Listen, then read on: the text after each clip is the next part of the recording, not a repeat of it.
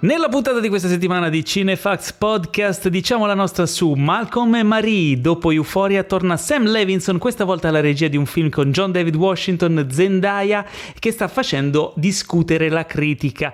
The 40 Years Old Version, film indipendente di e con Rada Blank, dalle atmosfere alla Spike Lee, e siamo già a due film in bianco e nero. Fran Lebowitz, Una vita a New York, docu-serie di Martin Scorsese sulla scrittrice e umorista newyorkese. Questo è la solita dose di novità, recensioni, approfondimenti e tanto tantissimo nonsense su cinema e serie tv serviti a voi senza spoiler e con tanta sana passione dalla redazione di cinefax.it. Ciao gente, sono Paolo Cellamare e in studio virtuale con me ci sono due agguerriti colleghi più un ospite speciale. Ma iniziamo con il fondatore, direttore editoriale anime pilastro di Cinefax, l'instancabile minatore di retroscena e aneddoti cinefili, il coerente Teo Yusufian. Ciao a tutti, come sempre è, una gioia essere qui al podcast.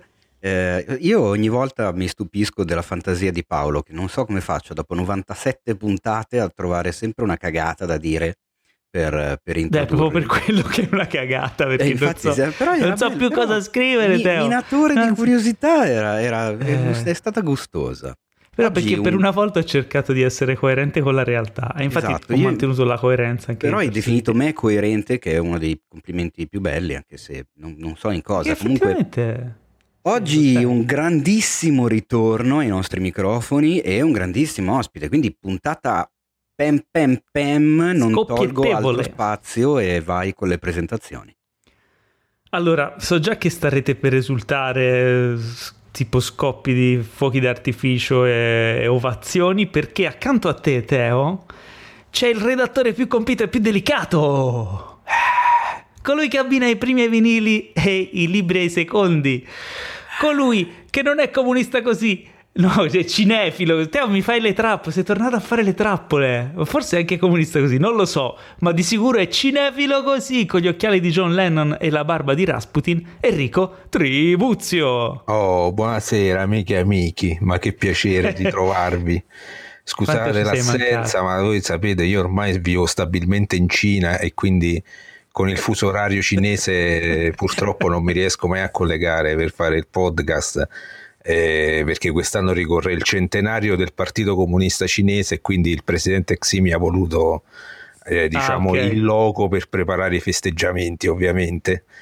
Però... Infatti noi ti vediamo qui in webcam dalla piazza Tiananmen. La piazza Tiananmen, esatto, perché c'è il wifi potentissimo in piazza Tiananmen però eh, soprattutto anche perché sono le 4 e un quarto qui in Cina, quindi voglio dire, ci sto solo io.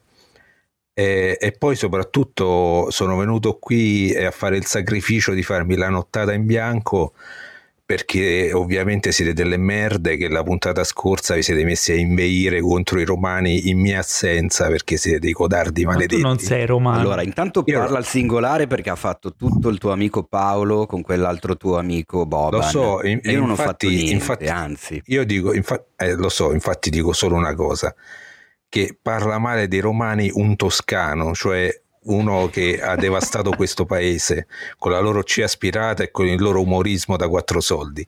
Quindi non ho altro da aggiungere. Potete anche oh. andare a fare in culo. Teo, lo so che tu stai, stai ritirando, stai ritirando la, hai lanciato il sasso e ritiri la mano, ma tu anche non sei in una bella posizione, anche se sei un guaglione di periferia, rimani sempre un milanese. Quindi diciamo che i milanesi penso dopo Renzi sono le persone più odiate in Italia. Sono l'unica cosa che unisce veramente questo paese, l'odio per Renzi e l'odio per i milanesi.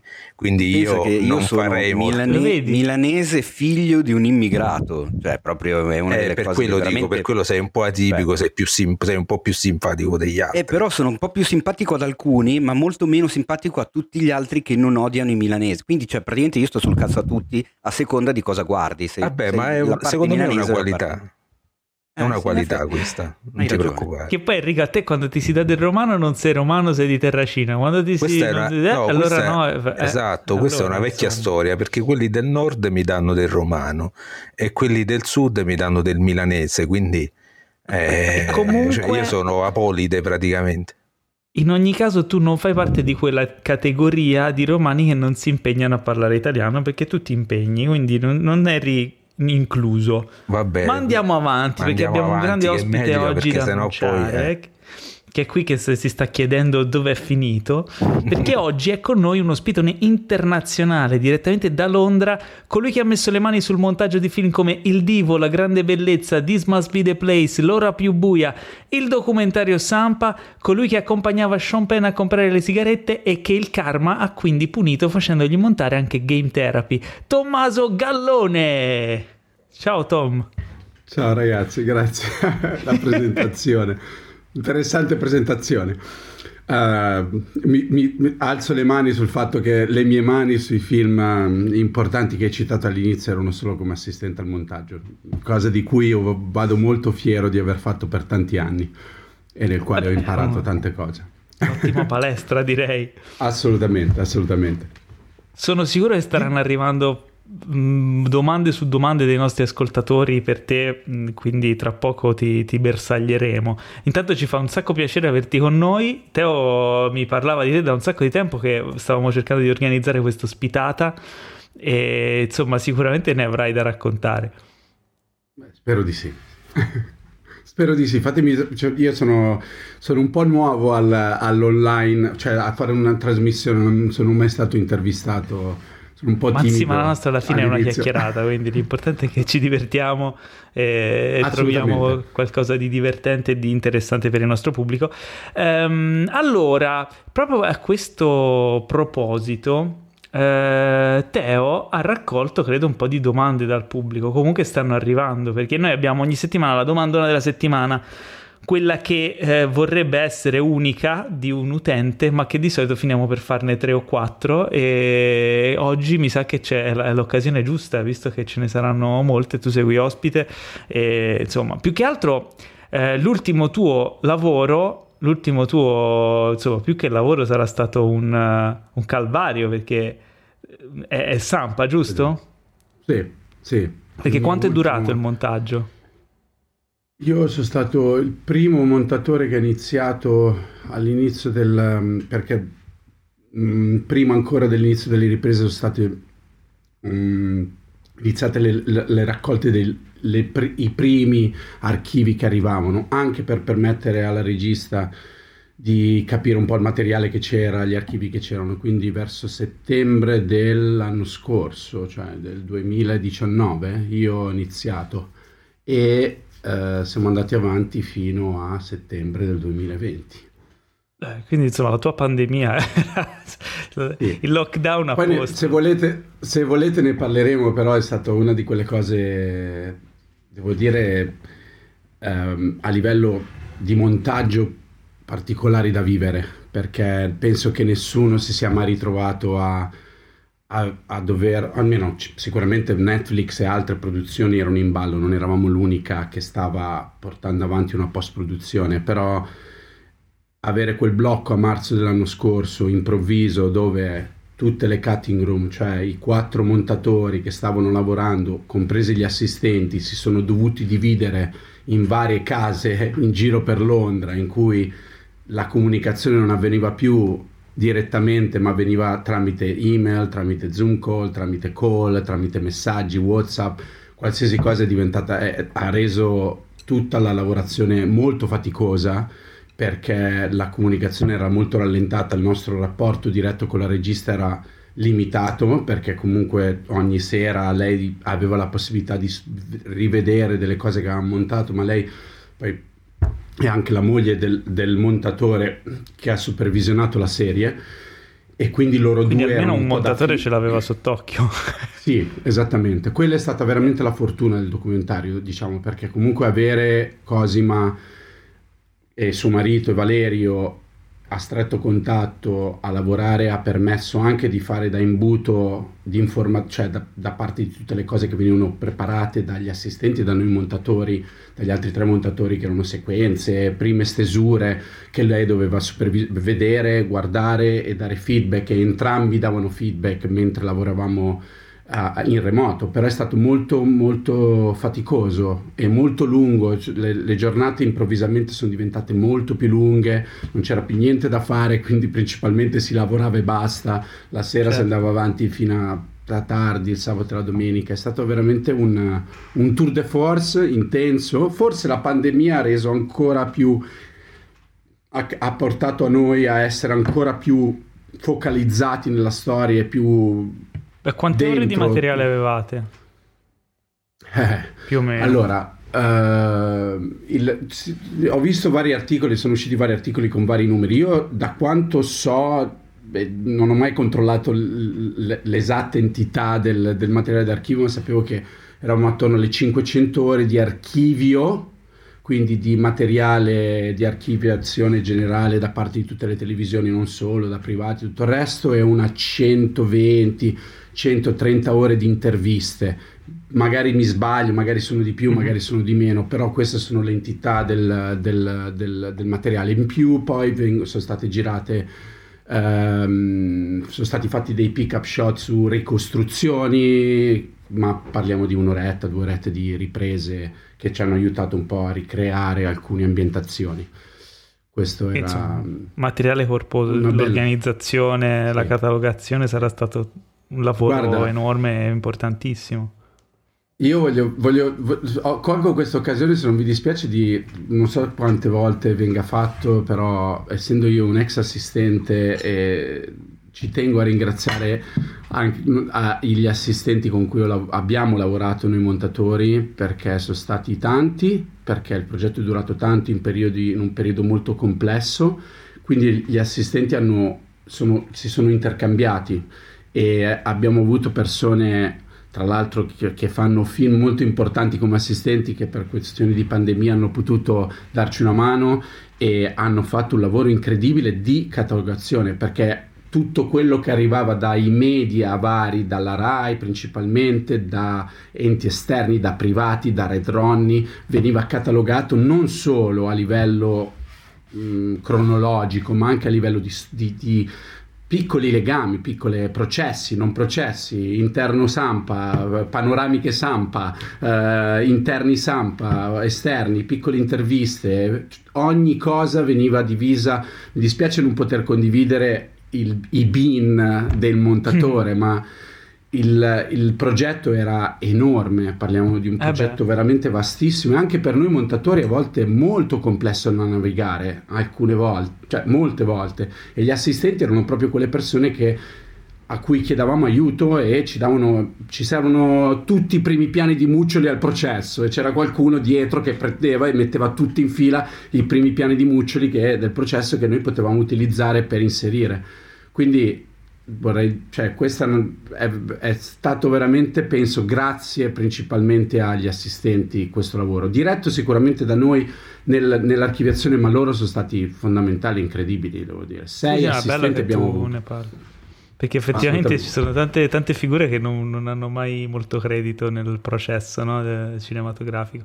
E poi c'è da dire che il montaggio di un documentario, specialmente di un- una serie, poi eh, rispetto a quello di un, di un lungometraggio di fiction, eh, è, è molto diverso, no? anche per, per la gestione del materiale, perché è, è un'esplorazione in tutte le direzioni di, di ogni tipo di materiale per costruire la storia, quando invece magari nel film fiction hai diciamo una mappa un po' più eh, prefissata di quello che devi fare. Assolutamente, assolutamente. Guarda, d- d- io vengo dal, io devo dire che vengo molto, molto dal- dalla fiction, dal- come assistente ho lavorato tantissimo in fiction, ho fatto documentari, ma mh, per questioni di, di- di lavoro mi è sempre capitata, mi è sempre capitato di lavorare in film, quindi i documentari sono, sono ho incontrati nel mio cammino, ma mai un documentario di questa entità. Eh, mi è capitato di fare l'assistente su documentari importanti e molto complessi, e uno dei quali era quello che avevo fatto con Valerio Cosima prima, che era Palio, molto molto grande, gestito proprio come una specie di film, neanche come un documentario, perché le macchine, i soldi che c'erano a disposizione erano importanti, proprio perché si parlava del Palio e c'erano dei finanziatori, quindi il, il, il, il- Cosima e Valerio sono stati molto bravi a portare un documentario che poteva essere molto giornalistico, è diventato un documentario che sembra quasi un film per il ritmo, per le musiche scelte, per il, il pace che c'è per tutta la... la quindi questo, io, quello è stato il mio primo grande documentario. Poi quando mi sono spostato su questo è stato, mi sono reso conto quanto in realtà ehm, la storia venga fatta, poi non è che non lo sapevo, però prima l, l, l, quando ci siamo ritrovati tutti insieme con Valerio, Cosima e gli altri montatori a capire quello che c'era dalle interviste e poi quello che abbiamo dovuto costruire per, tutto, per tutti questi cinque episodi è, è, stato un'altra scrittura, un altro modo, cioè non c'era niente di sicuro. Alcune cose, alcuni nodi erano forse sicuri, ma molti del, dei cliffhanger, delle aperture, delle chiusure, dei centri, del, delle storie che sono state anche tagliate, rimontate, spostate, è avvenuto lungo il montaggio e lungo la, la scoperta anche del materiale di archivio. Il materiale di archivio era una specie di fonte di, di, informazione continua, ma arrivava un archivio in maniera discontinua. Non è che noi siamo partiti e avevamo 500 ore di materiale dentro gli hard drive, avevamo degli archivi che piano piano arrivavano in base alle nostre richieste a il nostro santo protettore che era il nostro um, questo ragazzo di Roma che si chiama Andrea um, Ongaro che ci ha dato una mano incredibile eh, che si occupa di crea- cercare negli archivi ovunque lui possa, contatti, va nei vari archivi e riesce ad accedere a fornire dei link dal quale noi visioniamo e poi ci vengono mandati dei materiali che noi possiamo che poi selezionare. Lavoro un lavoro incredibile. Voi non vi potete... Noi mandavamo degli input tipo ehm, politica anni 80, 83 Italia, boom, mm. cosa, nodi fondamentali, mandavamo degli input, oppure anche tutta la faccenda San Patrignano, tutti gli archivi che sono arrivati a San Patrignano, dalla RAI o da televisioni, ci è voluto tantissimo tempo per richiederli. Noi molto materiali ci dicevano che c'era forse nel processo Maranzano avevamo mille dubbi su se avevamo del materiale che parlava e poi improvvisamente un giorno ci arrivano tipo cinque bobine con il, il paradiso, capito? Dove potevamo prendere qualsiasi cosa, c'era qualsiasi tipo di snodo politico,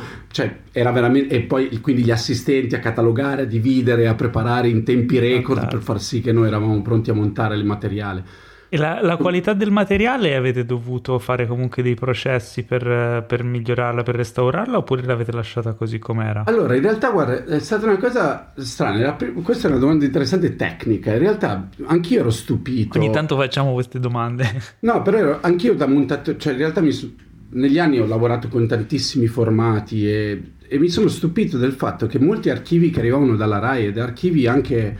Uh, eh, vari. In realtà, poi in realtà il, il, punto è il bello di questo documentario è il fatto che ci sono archivi di tutti con tantissime paste, no? Non c'è un archivio con una pasta, certo. ci sono paste diverse. La scelta è un po' 4 terzi, un, fu- un full screen, però principalmente sono le paste diverse che, sono, che, raccontano proprio gli anni della televisione, anche il, il cambio del formato dal, dalla pellicola al digitale, anzi neanche al digitale, al, form- al, al magnetico e poi al digitale quasi.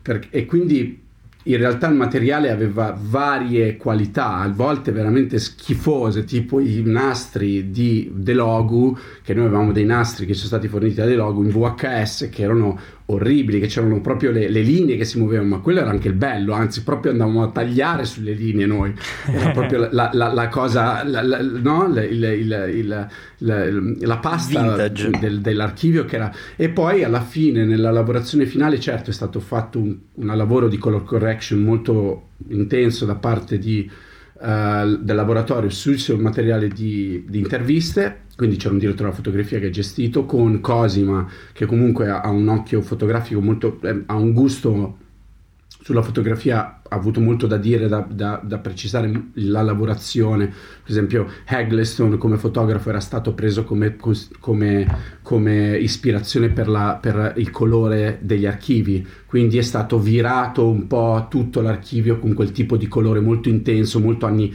70-80, no? i colori molto mm-hmm. vivi, no?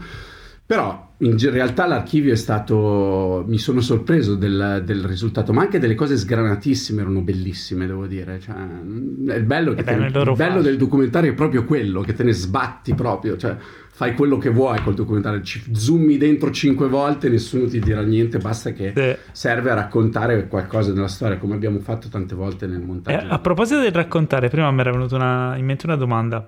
Quando dicevi che eh, analizzando poi il materiale, scavando e, e trovando cose nuove, sono venute anche le costruzioni di alcuni snodi, cliffhanger, e, mm, cose che magari non avevate previsto. C'è stato qualche momento, un momento se vuoi raccontarlo, in cui avete esultato perché avete trovato uno snodo geniale o un, vi- visivamente nella narrazione visiva qualche... eh, non lo so, qualche gioco che potevate fare in montaggio per rendere più vivo, entusiasmante il racconto. Allora, secondo me, secondo me ci sono stati... Allora, parlando di, di personaggi intervistati, adesso poi ne, ne citano in molti articoli, Cantelli è stato uno degli intervistati che più ci ha stupito a livello di come la sua narrativa è diventata, è diventato come il- il- lo scheletro della, della storia, ma non è avvenuto da subito, cioè non è boom, Cantelli gi- perfetto, no? In realtà è- ci ha aiutato lui a capire la, la poesia, cioè il- la struttura anche narrativa di alcuni snodi. Lui è stato quello che ci ha stupito di più nel tempo, di come si è evoluto nella struttura del montaggio. A livello di, di- di racconti c'è questo piccolo adesso non mi ricordo, cioè, scusate, farò delle gaffe, nel 3 o nel 4 c'è una- l'episodio di Monica, che è questa nel 3, che, che è stata mh, recuperata da, da Muccioli a Bologna, recuperata da, da Red Ronnie e poi quel momento molto awkward, come si dice, un po' strano, in cui Muccioli va a recuperare questa ragazza. Quello è stato un momento bello perché quando l'abbiamo trovato negli archivi e non lo sapevamo, ci è arrivato da Red Ronnie, è stato sapevamo di avere qualcosa di un po' speciale, di qualcosa di veramente particolare dove l'audience poteva avere un, un- un occhio, eh, di- cioè non sai quei momenti dove dire vediamo cosa l'audience pensa di questa situazione. È stato montato, ma non è stato montato per far sì che tu pensi per forza quella cosa. Puoi avere un- un'opinione, un'altra opinione, no? Quindi in quel momento ci sono delle cose molto c'è una tensione anche per quello che è successo prima, quello che ti ho spiegato dopo, prima delle chiusure, di come avvenivano e quando le persone vengono recuperate cosa avviene dopo. Quindi quel collegamento e quella storia, quando abbiamo anche trovato nella struttura dove inserirla, perché c'è stato, cioè, si è mossa parecchio quella scena nella struttura, quando si è trovata è stato un bel momento, emozionante, diciamo, a livello narrativo. Eh, mh, ci sono stati altri momenti per me particolari quando ho scoperto delle cose della storia, come ho scoperto tutta la parte per me incredibile del, del- del circolo magico, di, come si chiama, no? della, della- della parte, del fatto che Muccioli faceva parte di, di sette mh, che creavano, che erano un po' dei massoni, che organizzavano cose, che convincevano personaggi a, a entrare a San Patrignano, a donare a San Patrignano per- perché per, per le sette era, era- è stata una scoperta, quello proprio all'inizio e poi i Moratti collegati in tutto quello. Però è, è stato, ci sono stati tanti momenti, però magari durante la conversazione magari mi vengono in mente altri. In questo Sì, momento Immagino, immagino anche al contrario, nel senso, quando si fa un lavoro del genere, credo, come succede anche su un film eh, spesso, che uno monta una scena, eccetera, e poi per un motivo o per un altro, per ritmo, per eh, coerenza, per eh, ci si accorge che magari è superfluo, eccetera, devi buttarla via, cioè proprio ci hai lavorato, hai- ci hai- l'hai limata, l'hai coccolata, ti sei innamorato e la distruggi. In un documentario immagino succeda altrettanto, cioè ci saranno state un sacco di cose che a un certo punto avete detto, cazzo, questa no. Eh, c'è un, un blocco in costantemente, particolare che ti è dispiaciuto che non sia entrato nel montato finale? Allora, ci sono eh, due cose principali che un po' si, mh, che mi è dispiaciuto, vabbè, ci sono forse, adesso ci sono tante cose che ci è dispiaciuto tagliare, però due cose che a me personalmente, cioè ok, Tommaso Gallone e io, cioè magari altri montatori della serie gli è dispiaciuto altre cose, per me è stato eh, La collina nera che era una parte in cui si raccontava e non siamo riusciti a raccontare ed è proprio stata saltata perché non avevamo abbastanza archivio e non avevamo abbastanza supporto legale, per, mh, non legale però non avevamo abbastanza persone che ne parlavano, c'è tutta una procedura legale legata a Netflix in cui pers- dobbiamo avere più persone che parlano di una cosa per avere il via di, quella, di, di una determinata informazione. Quindi la collina nera era una di quelle cose che mi ha sempre, cioè adesso ne parlo un attimo velocemente, principalmente eh, per parecchi, mm, alla fine degli anni Ottanta eh, San Patrignano è diventata enorme, era diventata più di 1300-1500 persone, adesso non mi ricordo i numeri, quindi loro ormai erano una piccola città, un piccolo paese, in tutto e per tutto, una potenza economica e non solo per tanti altri, anche una potenza di voto, diciamo. Quindi quella eh, a un certo punto venne, cons- eh, ehm, ehm, venne data a San Patrignano, un, venne dato a, a San Patrignano un, se- un seggio elettorale il seggio elettorale naturalmente era all'interno di San Patrignano. Voi dovete immaginare che, come penso la serie spiega, c'era, molto, eh, c'era molta eh, dipendenza da quello che eh, Muccioli dettava o diceva o consigliava, vediamola da, da diversi punti di vista. E, e ci sono testimonianze di personaggi che ci hanno detto che non abbiamo potuto utilizzare, che il voto era non guidato, ma sicuramente c'era un'influenza, c'erano state riunioni, assemblee dove veniva consigliato di votare un determinato partito. Perché era giusto ed era bene, non, ci, non vanno nel dettaglio, ma c'era questa cosa. Ed è avvenuto anche mi sembra che il voto era per un referendum, non mi ricordo quale referendum era, però era per un referendum e, il, e dopo il referendum alcune, c'è stata un'altra assemblea dove alcune persone sono state forzate a, a ammettere il loro voto contrario al, a quello che era stato detto dalla, dalla, dalla comunità.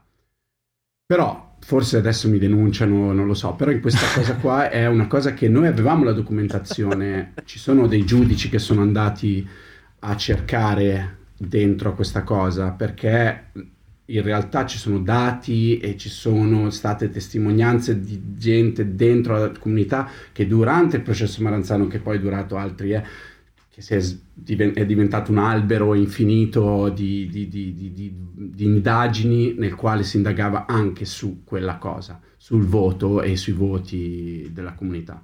Però quella è una cosa che non siamo stati, non, abbiamo, non avevamo abbastanza, come si dice, ciccia, non avevamo abbastanza materiale ed è anche stato complesso spiegare, era anche complesso spiegarlo per un pubblico internazionale perché in tutto questo c'è anche il fatto che tu stai facendo una serie sì italiana o su una cosa italiana ma che deve essere anche venduta all'estero e deve essere anche interessante all'estero. Quindi alcune cose si dovevano togliere. Per esempio noi avevamo montato il fatto che Muccioli aveva preso durante l'elezione del Presidente della Repubblica di Scalfari quando Scalfaro vinse per, ci, fussero, ci fu, furono un sacco, un sacco, di votazioni nulle e in una di quelle votazioni nulle Muccioli prese 36 voti dal partì, dall'MSI, quindi addirittura arrivò in parla- in, in, a, a, essere nominato per l'elezione del Presidente della Repubblica, ma l'abbiamo dovuto togliere perché prendeva troppo una, una deriva complicata da, mm. da spiegare. Sarebbe stato troppo da spiegare per il pubblico non italiano. Sì, Ma mh, mm, prima avevi fatto. Cose. Prima hai accennato alla questione Netflix, che comunque. Com'è che funziona? Cioè, loro per i documentari, per l'inserimento di. Cioè, eh, un episodio diventa un fatto. Vi davano delle note in particolare. da tre persone. Cioè, come sono le, le regole di ingaggio? Non so come chiamarle. Le... 3 più 2. Allora, le, reghe, le regole, io non so neanche se posso parlarne, sì. Penso di sì, le, le, le, le regole del, del, della cosa sono, ci devono essere tre persone nel documentario che accennano o parlano di quel fatto che tu racconti, più due persone esterne che non devono essere, non parlano all'interno del documentario, ma sono eh, intervistati o giornalisti che ammettono che quella cosa sia successa, o comunque articoli di giornale o cose del genere per dare credibilità insomma al racconto, sì, al fatto. Alla notizia che Beh, tu stai tirando fuori. Beh, ha, ha, senso e mi sembra anche un'ottima, un'ottima base, cioè nel senso in questo modo comunque tagli via un sacco di eventuali illazioni o, o, o, questioni, poi magari sono vere, però se le racconta una persona sola e, la cosa non è verificabile e non c'è un, un riscontro da nessun'altra parte, effettivamente eh, si rischia che quella cosa non, non, non, non corrisponda a realtà. Esatto, Beh, ma poi la, la, un buon modo di procedere. Sì.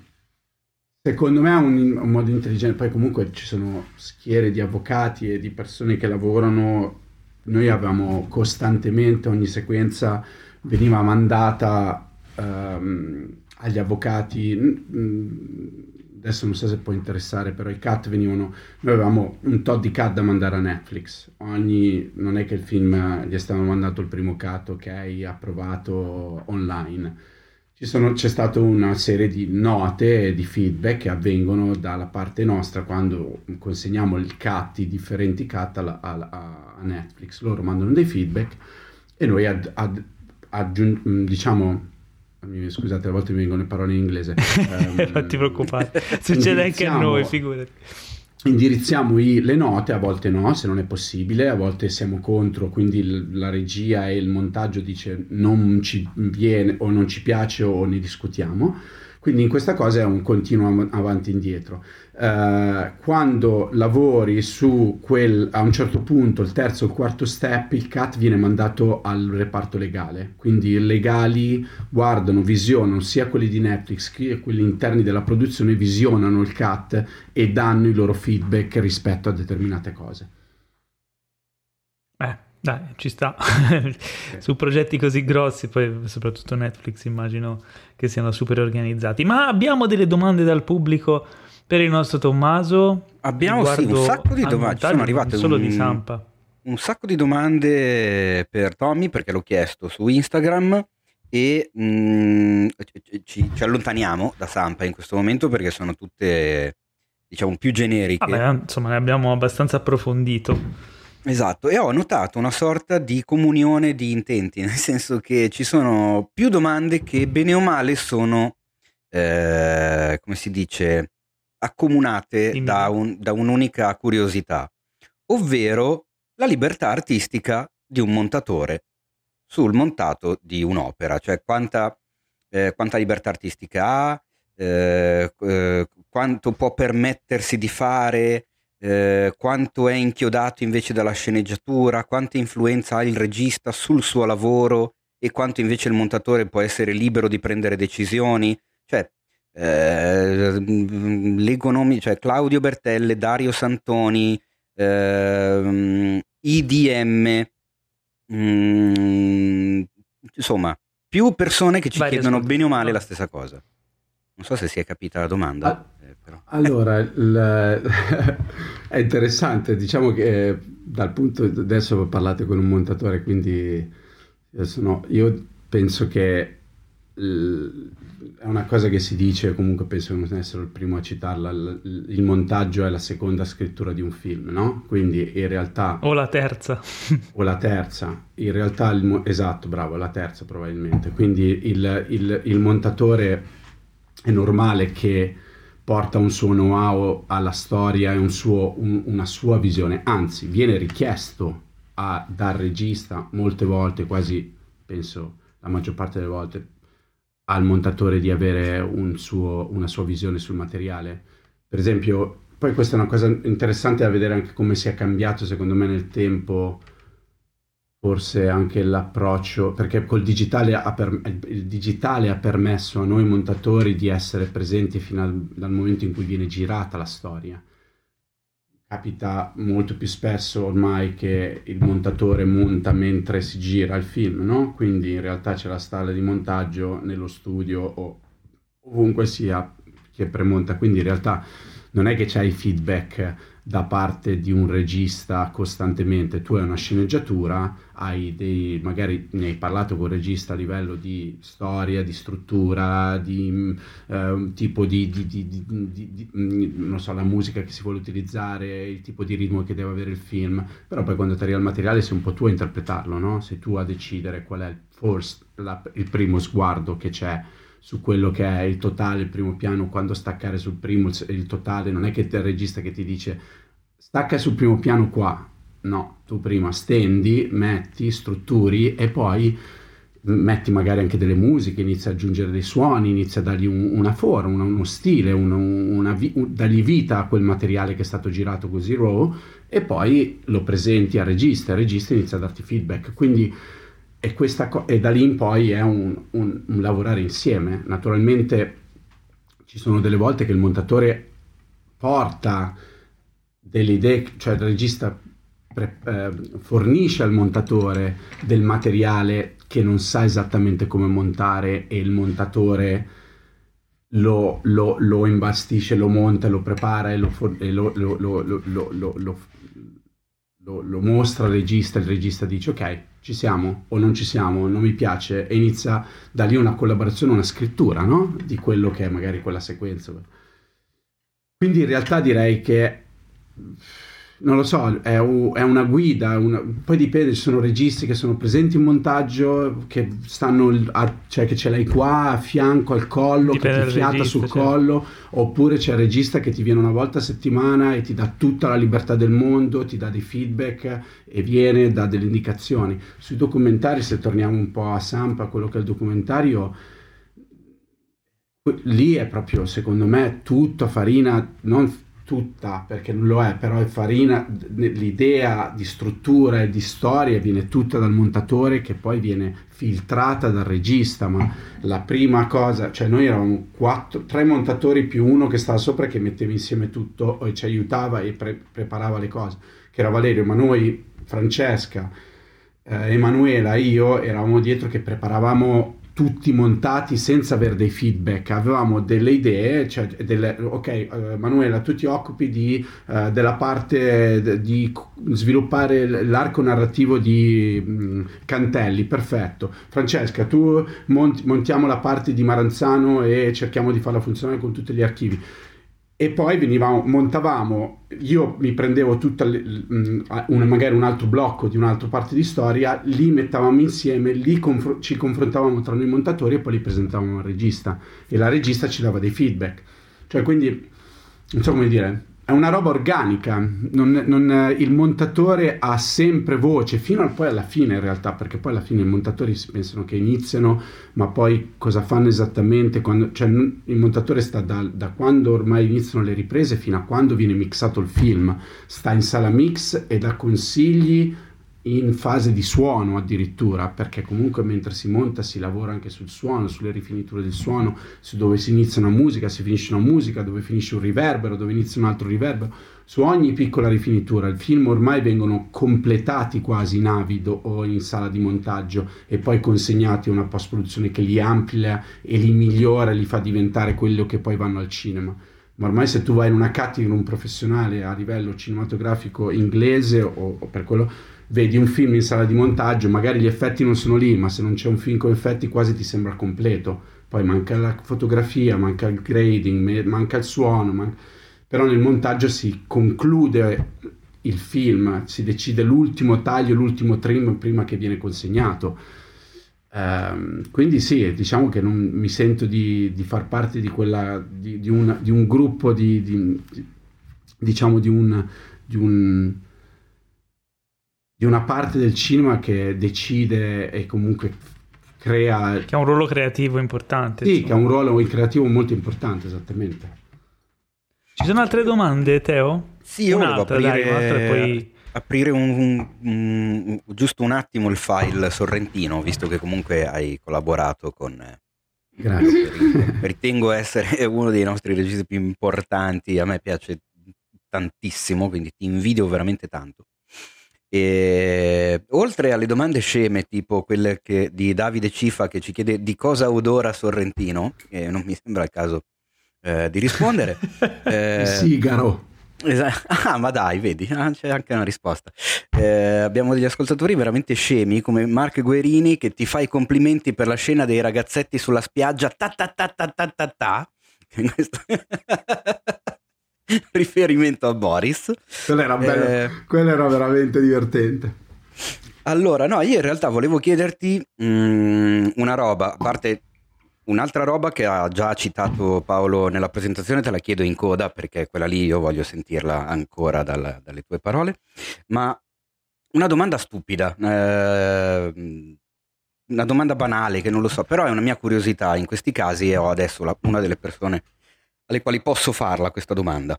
Ma quando eravate uh, in post-produzione della grande bellezza, c'era una sorta di, eh, come si dice, presa di coscienza di quello che stava venendo fuori? Perché comunque è un film, al di là dell'essere pi- piaciuto o meno, oggettivamente è uno dei film italiani più importanti degli ultimi anni. Cioè, ha lasciato un segno, eh, ha, ha, ha, avuto una voce importante anche a livello mondiale, al di là dell'Oscar. Cioè, eh, ogni tanto capita, quando ci si lavora su a un progetto del genere, di percepire una sorta di, di, di cioè, non so come dirlo, cioè vi stavate rendendo conto che avevate a che fare con una roba che era diversa dalle altre che avevate fatto fino a quel momento oppure era un film come un altro film e poi t- tutto quello che è successo è arrivato dopo. Cioè, non, non so se mi sono, mi sono sì, chiarito, sì. ecco.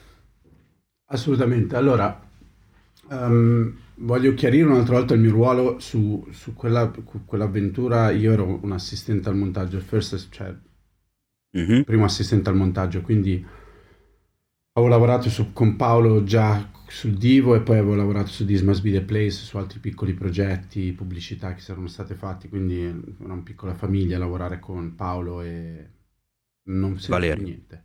Um, e Valerio, no Valerio, Cristiano in quel momento. Eh, scusami, è vero. Cristiano. Cristiano Travaglioli che era diventato per me eh, era un fratello, cioè comunque era una persona con cui condividevo un sacco di cose. Quindi quel, quel, quel film io l'ho fatto in maniera, um, cioè ero coinvolto dall'inizio, da ancora prima che, cioè da, dalla prima stesura della sceneggiatura me l'è arrivata a me.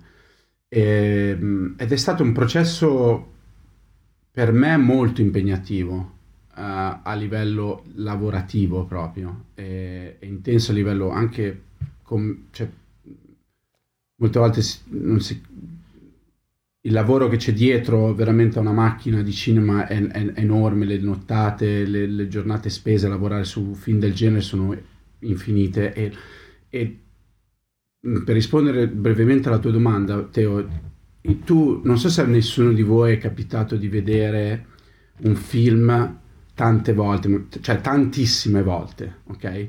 Io, gli assistenti, può capitare di vedere un film come La grande bellezza e quello che è capitato a me è che io ho deciso, perché era un po' di film che lavor- ormai lavoravo da un po', ho deciso di fare esattamente come um, il fi- il, quello che succede ai carcerati, no? Sai, le quattro crocette con la, sì. con la, riga, no? con la barra orizzontale. Okay, le quattro righe con la birra. Ok, quello ho deciso di farlo sulla grande bellezza, di segnarmi ogni volta che vedevo il film completo ok? Dall'inizio alla fine, dopo la prima stesura. Io quel film l'ho visto 82 volte. Porca miseria. Completamente. Cosa? 82 volte in, divers- in versioni diverse ok? Ogni volta che abbiamo internamente io devo controllare il montato che, perché gli assistenti controllano che il montato la giornata dopo venga proiettato bene. Io per la quantità di volte che l'abbiamo proiettato, prima ancora che uscisse in sala, a noi stessi, a persone, che io l'ho visto 82 volte quel film. Quindi se me lo chiedete a me, e mi chiedete alla fine delle 82 volte tu pensavi che quel film avesse successo il successo che avete io, io non ce la facevo più a vedere la scena iniziale.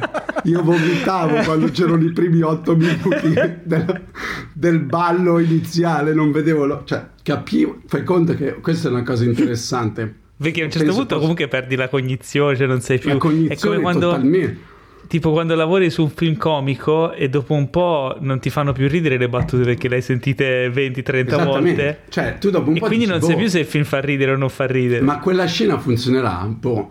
Diciamo che qui lì sta l'abilità e la capacità di Paolo e secondo me anche di Cristiano di vedere e di capire perché io veramente io e Francesco l'altro assistente di Stefano che lavoravamo cioè eravamo molto inten- dentro tutta la parte tecnica organizzativa di tutta la parte dietro al montaggio, capito?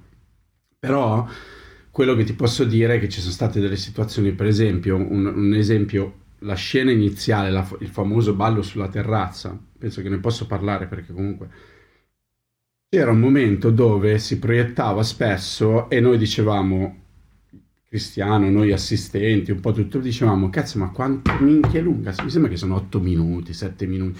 Quanto è lunga? Non finisce mai questa sequenza. Cioè, a volte allora Cristiano ci provava, magari diceva, Paolo, la tagliamo un po'.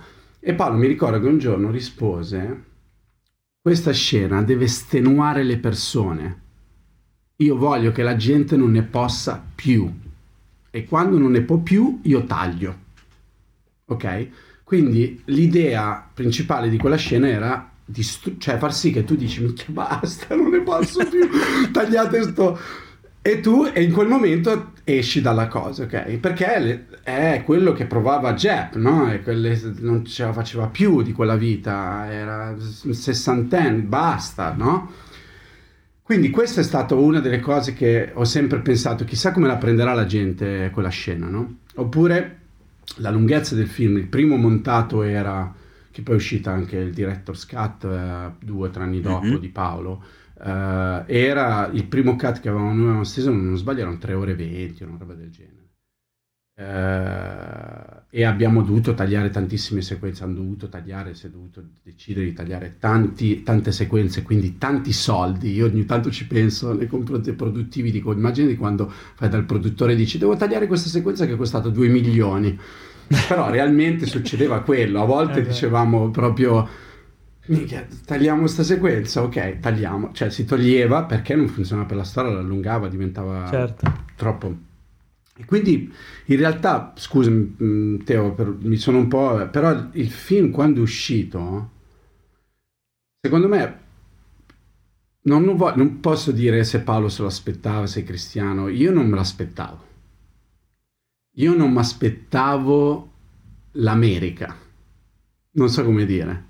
Mi, aspetta- mi, aspettavo l'Italia, mi aspettavo forse che comunque sarebbe stato un, un, film di impatto visivo che non ce n'erano stati anche a livello di poesia, di cinema, di, di godimento visivo, però non era, non mi immaginavo l'America, non mi immaginavo che l'America avesse avuto il godimento che probabilmente più di quanto l'abbiamo avuto noi in Italia, penso perché e quella è stata un, un, una botta. Mi ricordo che quando abbiamo vinto il Golden Globe, che è stato prima degli Oscar, io ti giuro che ero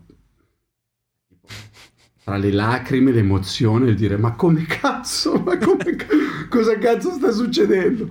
Cioè, e poi dopo quando è arrivata all'Oscar e tutto il resto, però era, forse, ecco, posso raccontare questo aneddoto, il momento in cui forse ho capito, ed è stato emozionante per me, è quando Paolo ha deciso di invitare, uh, um, di invitare, come cavolo si chiama, adesso i nomi sono veramente, uh, eh, Benigni, Benigni alla proiezione privata. Cioè gli abbiamo fatto una proiezione, se nei film si fanno tante proiezioni, no? quando il film è quasi finito si proiettano ad amici, a giornalisti, a persone fidate, a, a anche a un pubblico che non sa niente, per cercare di capire i feedback generali che si hanno su, su, su quel, prima di fin, finirlo, finirlo. No? E mi ricordo che c'è stata una proiezione di Benigni con la moglie e quando è finito il film Benigni era emozionato e ha, e ha abbracciato Paolo per parecchio tempo e, e, non era, molte volte lo capisci che non è un abbraccio di circostanza. Io ho partecipato a tantissime proiezioni dove eh, ci sono gli, gli, abbracci di bravo, bravo, cioè, e, e non, non, lo capisci quando uno non è sincero quel momento Benigni era sincero e, e mi sono emozionato, cioè io da lontano nella sala di proiezione vedere questa scena mi sono emozionato e ho detto, beh dai, se una persona come lui privatamente in, in un ambiente dove non ci sono giornalisti si emoziona vuol dire che qualcosa c'è in, in ballo. Però quello è forse stato il momento più, più mio interno. Rivelatorio. Io penso che sarà stata la 79esima volta, la 79esima volta che volevo sparare allo schermo, tipo. bello, posso, bello, bello, bella storia posso, posso, chiedergli l'ultima cosa, Paolo, poi lo facciamo andare? Dai, l'ultima cosa e poi ti salutiamo. Anche se io Tommy lo ascolterei ore e ore, come tra l'altro ho, ho fatto prima di, di questa puntata privatamente, visto che non ci sentivamo da un po'. E l'ultima volta che ci siamo visti di persona io e te probabilmente risale a una mostra di Venezia di, boh, cos'è, forse dieci anni fa, otto anni fa, Vabbè. Otto anni fa, dieci anni fa. Ma io vorrei, vorrei chiudere con questa cosa. Mi racconti quella di Sean Penn e le sigarette? L'aneddotone. Bastardo. Dai, io ho adorato Bastardo. quella cosa. Allora, È una stronzata, però è, è figa da sentire. Cioè. È, è- è div- è- è divertente, è divertente, perché comunque capita a- a- a- alle persone dietro le quinte. per me, cioè, immaginatevi già incontrare o vedere Sean Penn da lontano comunque, o comunque determinati attori. Sempre capita di avere, quando ti capitano gli attori anche nel montaggio ti emozioni sempre, no? Quello è stato una... quest- allora, Sean Penn veniva, è stato un, eve- una- un, un momento, perché Sean Penn veniva a Londra per registrare delle voci off per This Must Be the Place, per registrare delle voci off e per guardare il film e dare i suoi feedback o comunque dare le sue impressioni sul film per la prima volta. Eh, quindi venne a Roma e la sera prima, in realtà non- noi siamo stati invitati a una festa con Penn eh, in una casa privata, seratona, bella serata con vari personaggi, divertente, buon alcol, belle chiacchiere. Poi noi siamo andati il giorno dopo, lavoravamo, era in mezzo alla settimana proprio. Il giorno dopo lavoravamo, io ehm, il mattino devo essere sempre in ufficio a una determinata ora, prima del montatore, prima del regista, per preparare il- il- la, la- la stazione di montaggio. Quel giorno doveva arrivare Penn in montaggio, quindi eh, una mattina mi chiama Paolo e mi dice Tommy sono in ritardo eh, leggermente, come capita a Roma spesso, per favore ci dovrebbe essere, mi è arrivato un messaggio da Penn, per favore vai, vai giù e vedi, nella- noi lavoriamo in una struttura di montaggio, vai giù e vedi se è giù. Ok, Che già. quindi io nella mia sala montaggio già un po' agitato col mio inglese che faceva schifo, adesso il mio inglese magari posso chiacchierare, ma ai tempi faceva veramente pena. Scendo e a- esco da- al- dalle porte di questo edificio, c'è davanti a me una Mercedes nera, tutto nero, e mi avvicino alla Mercedes, busso leggermente sul finestrino, abbasso il finestrino e c'era dall'altra parte del finestrino Sean Penn che mi chiede se Paolo era già arrivato. E io dico no guarda sta arrivando mm, ti serve qualcosa mm, hai bisogno di qualcosa di qua se vuoi puoi venire di sopra. E lui mi dice ho bisogno di un caffè e delle sigarette. E il tabacco in realtà. E, e quindi dico guarda se vuoi c'è un, un tabaccaio qua dietro e lui prende esce dalla macchina la limousine nera esce con me con i suoi occhiali viene mi segue e, e entriamo nelle vie di Roma, eravamo nella zona di Monti a lavorare, entriamo nelle vie di Roma, cioè in una vietta di Roma per cercare il tabaccaio, entriamo nel tabaccaio, nessuno si accorge che c'è un pen, entriamo, chiede, io chiedo il caffè e il tabacco che voleva, andiamo al bancone, ci beviamo il caffè, io e Sean Penn, eh, il nostro espressino e poi usciamo lui si prende, si si fa la sua sigaretta, era- poi si, si attacca al telefono, entriamo in sala montaggio, cioè saliamo in questo edificio, saliamo in montaggio, Paolo è arrivato, in tutto questo è avvenuto in 15 minuti, eh, era proprio dietro l'angolo il, il bar, e 15, 20, 15 E minuti. nessuno si è accorto di Vedi- nulla. Nessuno. Sono salito sopra con Penn e sono rimasto tipo, ti giuro, la situazione più awkward. perché poi quando non sai di che cazzo dire a Penn e non sai parlare bene inglese, di che cazzo... Eravamo io e lui nella sala montaggio, io con tipo, con le mani che... eh, so... cioè, non sapevo, ti giuro, non sapevo cosa dire. Poi si è aperta la porta e è arrivato Paolo, e quindi tutti salvi. E io ho- ho- ho- sono tornato a respirare. Questo è la- l'aneddoto su. I momenti, i momenti imbarazzanti, inaspettati. Però vedi, ora voi ascoltatori direte, ah, ma io gli avrei potuto chiedere mille cose a Sean Penn, però quando sei lì per lì, all'improvviso, all'ultimo momento non ti viene in mente niente. No, È la normalità. Beh, allora, grazie Tommaso per, eh, per essere stato con noi, questa insomma lunga intervista che ti abbiamo fatto e spero di riaverti con Grazie noi presto. Um, dove, dove ti possono seguire? C'hai, qualche- c'è un profilo Instagram, qualcosa dove possiamo indirizzare i nostri ascoltatori? Mi dispiace, sono un po' fuori dal, dal social media io, cioè ho un profilo Instagram, ma io non, non- non- no, pubblico foto, non pubblico cose, ma no, Eh, non ho... Di questi tempi sono, forse ti fa onore. Non sono molto, me- non ho molti social, devo dire, non pubblico molte cose su quello che faccio, no. Dovrei, allora, a maggior ragione. probabilmente. Speriamo di riaverti con noi presto per fare due chiacchiere anche con Molto volentieri. Quando volete ragazzi, quando volete, mi fa super piacere. Grazie mille di avermi avuto in, in conversazione, è stato super piacevole. Piacere Grazie nostro. a te, ma scherzo. Alla Eh, prossima. Se avete altre domande fatemi sapere. Ciao. A Ciao. presto. Ciao ragazzi. E Ciao, noi ciao. continuiamo la nostra cavalcata qui che abbiamo un po' di news oggi eh, buone e cattive. Cattive Ah. perché iniziamo Ah. con due AD.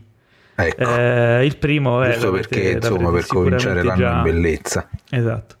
L'avrete già saputo sicuramente, ma diciamo addio a Christopher Plummer eh, che ci ha lasciato pochi giorni fa e come tutte le volte che se ne va un grande noi cerchiamo un po' di, di- di ripercorrere la sua carriera e di consigliare magari qualche film che può essere meno noto ma non meno importante per eh, ricordarlo e per eh, riscoprire magari se non si conosce un grande artista. Vediamo cosa avete pensato. C'è qualche film con Christopher Plummer che vi sta particolarmente a cuore? Io ne ho uno. Beh, anche io, è, è anche fin troppo banale, e tutti insieme appassionatamente. È uno di quei film che secondo me molti di quelli che ci stanno ascoltando non hanno visto perché magari non attira, non, mezzo musical, oddio, è vecchio e cosa. È un filmone esagerato, eh, Julie Andrews eh, eccezionale e un Plummer che fa, che fa spaccare, nonostante lui non avesse adorato recitare in eh, quel film. Ho fatto su YouTube, Ah, trovate attenzione. il mio Cinefx on location girato a Vienna e lui era proprio, non, gli- non gli piaceva, non gli era piaciuto, non gli piaceva stare lì a Vienna a girare e anzi si ubriacava come un pazzo e mangiava di brutto. e, e negli anni, tutti gli anni successivi, quando si trovava a parlare di quel film, che in originale si chiama The Sound of Music, lui lo, lo- lo chiamava The Sound of Mucus, cioè ovvero il suono del muco e non della musica. Perché lo odiava, aveva odiato quell'esperienza, eccetera. In realtà nel film lui è beh, bravissimo ed è un film veramente che non, che non si può non vedere. Beh, Tu, Enrico? basta, Io l'avevo sempre snobbato questo per i motivi che hai, che hai detto, in effetti. Però dopo questa cosa, dopo questo tuo endorsement, probabilmente lo recupererò. Beh, tra i più di 200 ruoli della sua carriera, io ricordo con piacere quello che è probabilmente uno di, di quelli che ha amato di, di più lui, perché eh, oltre ad aver, eh, essere stato, aver desiderato ardentemente questo ruolo ed aver recitato, potuto recitare accanto a uno dei suoi più vecchi amici, sto parlando di Rotta verso l'ignoto. Tu l'hai visto, Teo? No, ma ho presente il film. Ti vedo un po' perplesso. Star Trek Eh. 6, Rotta verso l'ignoto, bellissimo film in cui lui interpreta il ruolo del generale Chang, un Klingon, eh, eh, un personaggio Ah, ecco, indimenticabile. Trek, quindi, ecco Sì, perché- ma infa- ma Sì, guarda, uno dei- tra l'altro uno dei più bei film. in questo caso lo perdono, cioè non posso dirgli niente, dai. In questo caso Allora, in questo caso, è, tra l'altro, è uno dei più bei film di Star Trek che vi, ve lo consiglio. Uno dei più bei film con, la- con l'equipaggio della serie classica.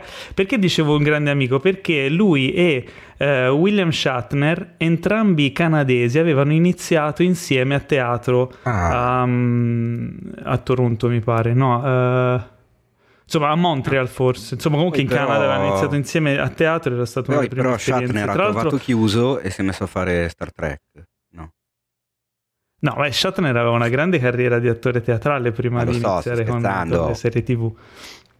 Però ci fu una, c'è una intervista divertente di Plummer in cui dice che eh, in pratica quando mh, lui aveva, era eh, l'Enrico V, lui aveva il ruolo di, di Enrico V e mh, un giorno fu- si ammalò e William Shatner che era nella compagnia ma aveva un ruolo minore gli fecero fare Enrico V al posto suo, ma tipo all'ultimo momento, cioè non aveva avuto neanche il tempo di prepararsi.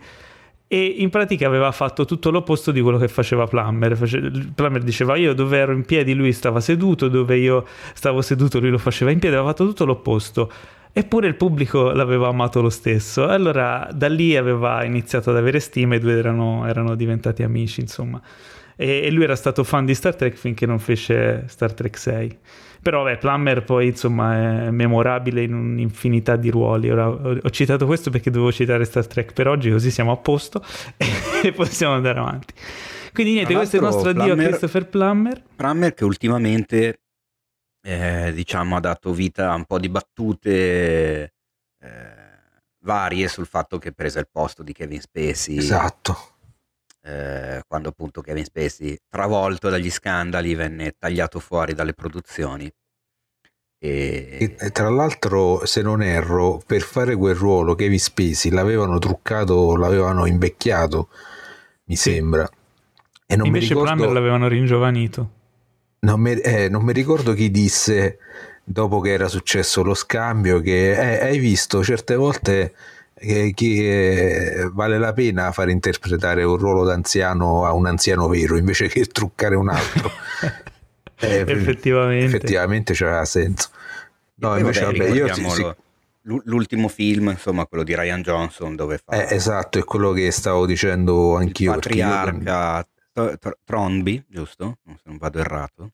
Eh, il, nome, non, il, personaggio non mi ricordo il nome, però sì, io non, ho, non mi ricordo, diciamo, eh, adesso a memoria se ho visto qualche film con lui di quelli classici, però ne, l'ultimo che avevo visto era proprio Cena con delitto, che effettivamente era, era un bel film e in più lui anche era strepitoso.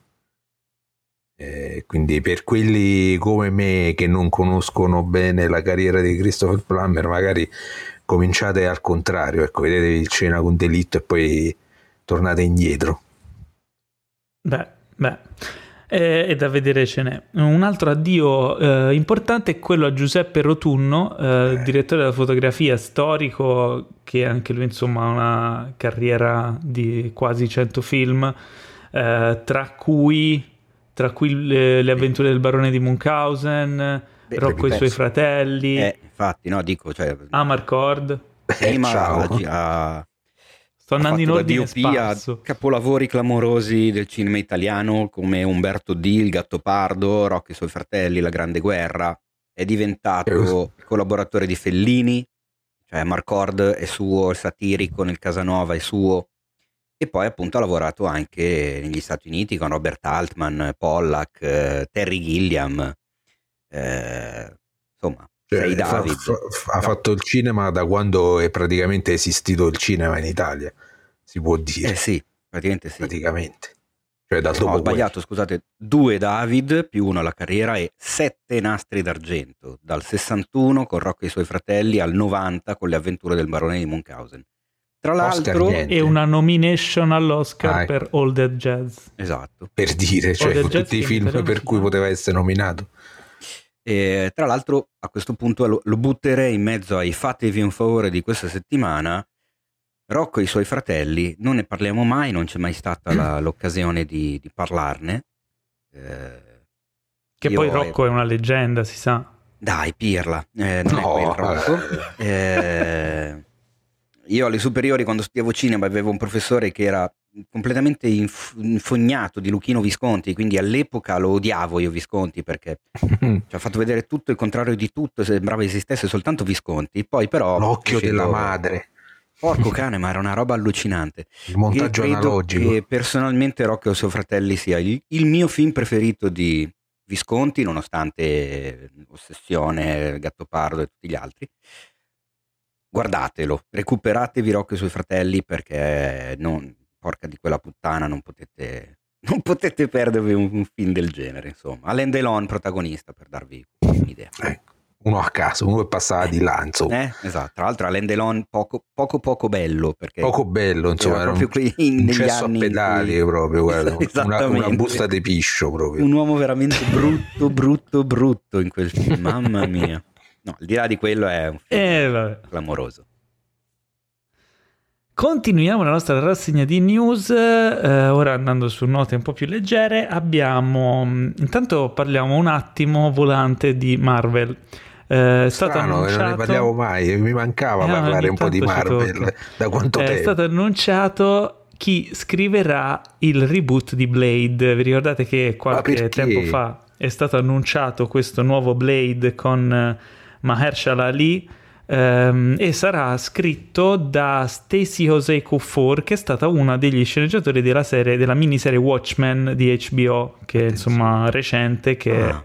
è stata abbastanza eh, apprezzata da pubblico e critica quindi insomma ehm, rimane nell'ambito supereroistico, anche se Watchmen aveva un'impronta molto particolare, eh, si spera che riescano ad aggiungere qualche nota eh, originale o atipica anche a questo Blade, che onestamente io non so voi, ma non è che fossi, cioè quando c'è stato l'annuncio non me lo sarei mai aspettato perché cioè Blade, non lo so, non è che mi fosse rimasto così impresso, però no, magari beh, può avere un po'... Attenzione, de- fatevi un favore, Blade 2, se non l'avete visto, di quello Toro. di Del Toro. Di cioè, Del Toro, sì. Eh sì, cazzo, è, è, cioè, è, un film di intrattenimento puro, però come cazzo è fatto bene, dice, cazzo, questo è un L'altro... bel film divertente guardabile anche senza, vi- senza, aver visto il primo secondo esatto io è il primo che ho visto infatti poi dopo ah, ho recuperato il primo. Ho detto cazzo che figata adesso mi vedo anche il primo invece non valeva un cazzo. Era meglio no, l'importante è skippare il terzo il terzo vabbè una zozzeria senza senso. Non neanche se l'ho visto però vabbè terzo, questo è...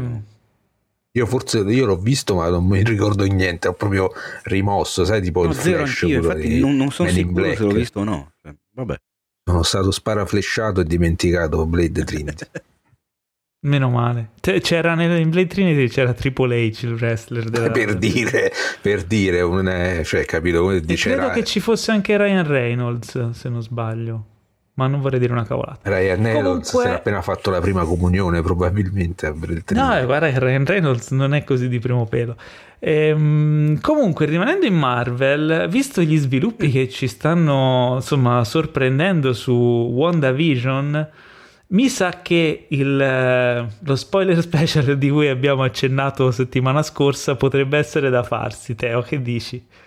Ah, guarda, a parte che me lo stanno chiedendo in tanti, e quindi sarebbe carino nei loro confronti farlo, a questo punto secondo me ci, ci, sta. Cioè, ci sta perché è figa, eh, la sì. serie a me sta piacendo, mi diverte.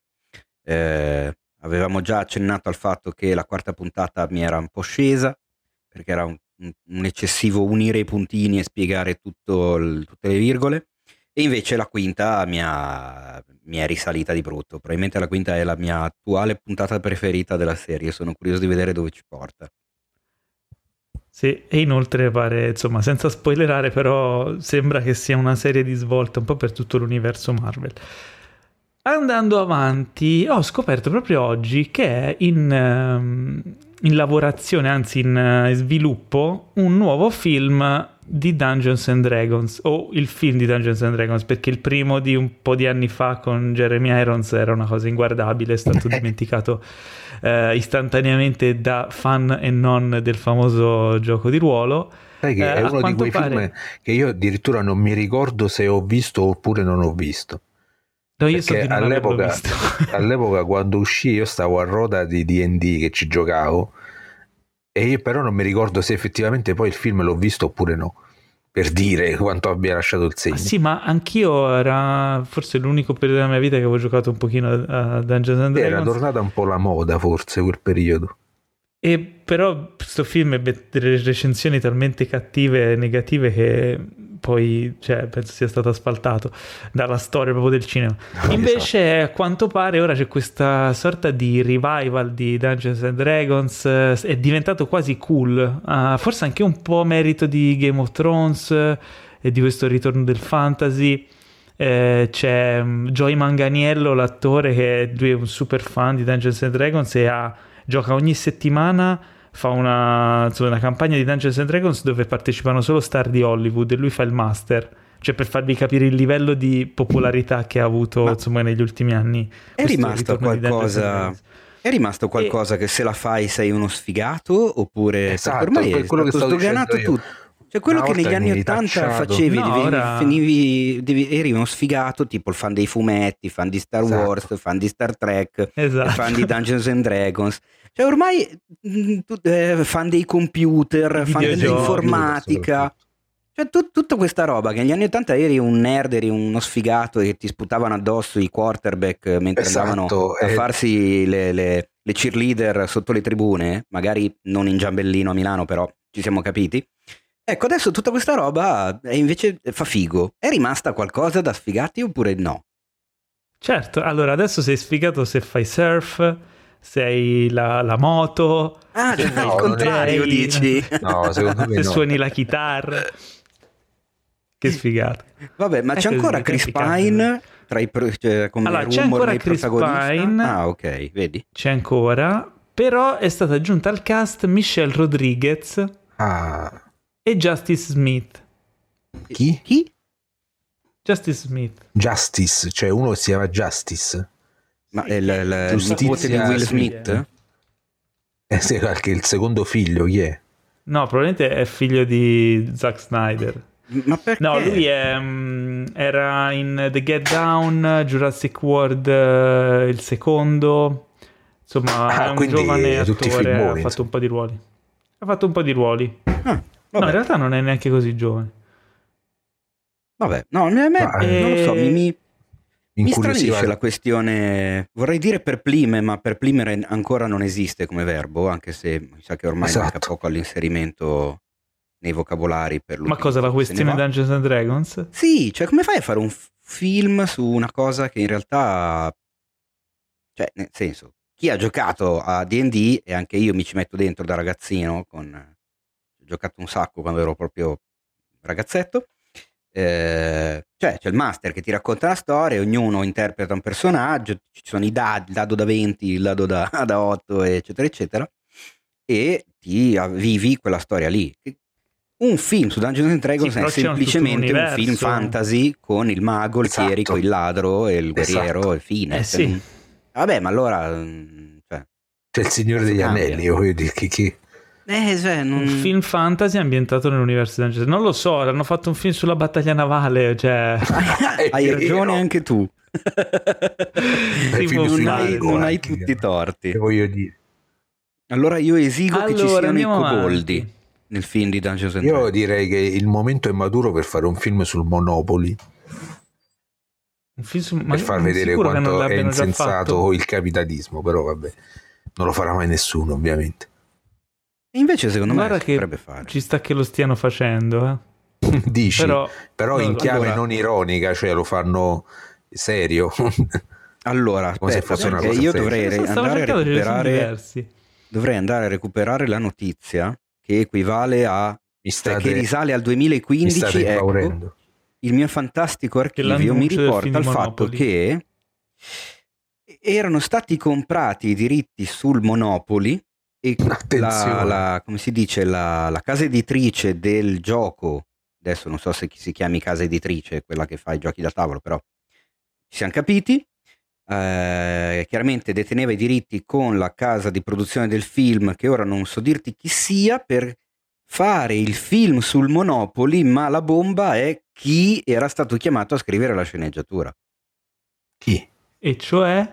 Andrew Nichol No, allora sì. Uh, attenzione. No, allora lo voglio domani di The Truman Show di Gattaca eh, di Simone di In Ora lo Lo Time, voglio Time, eh, time, cioè, quindi ragazzi vabbè, lo beh. voglio domani. adesso devo verificare Però che perché si parla di una notizia di sei anni fa poi magari è caduto tutto nel nulla eh. Eh beh, Io ho guardato archivio direi direi- di, di- di- di card di Cinefax Eh, però se vuoi controlli te lo dico dopo No, non allora ti dico no. che è ancora nella lista dei progetti annunciati di, Ah? Nicole, quindi Attenzione.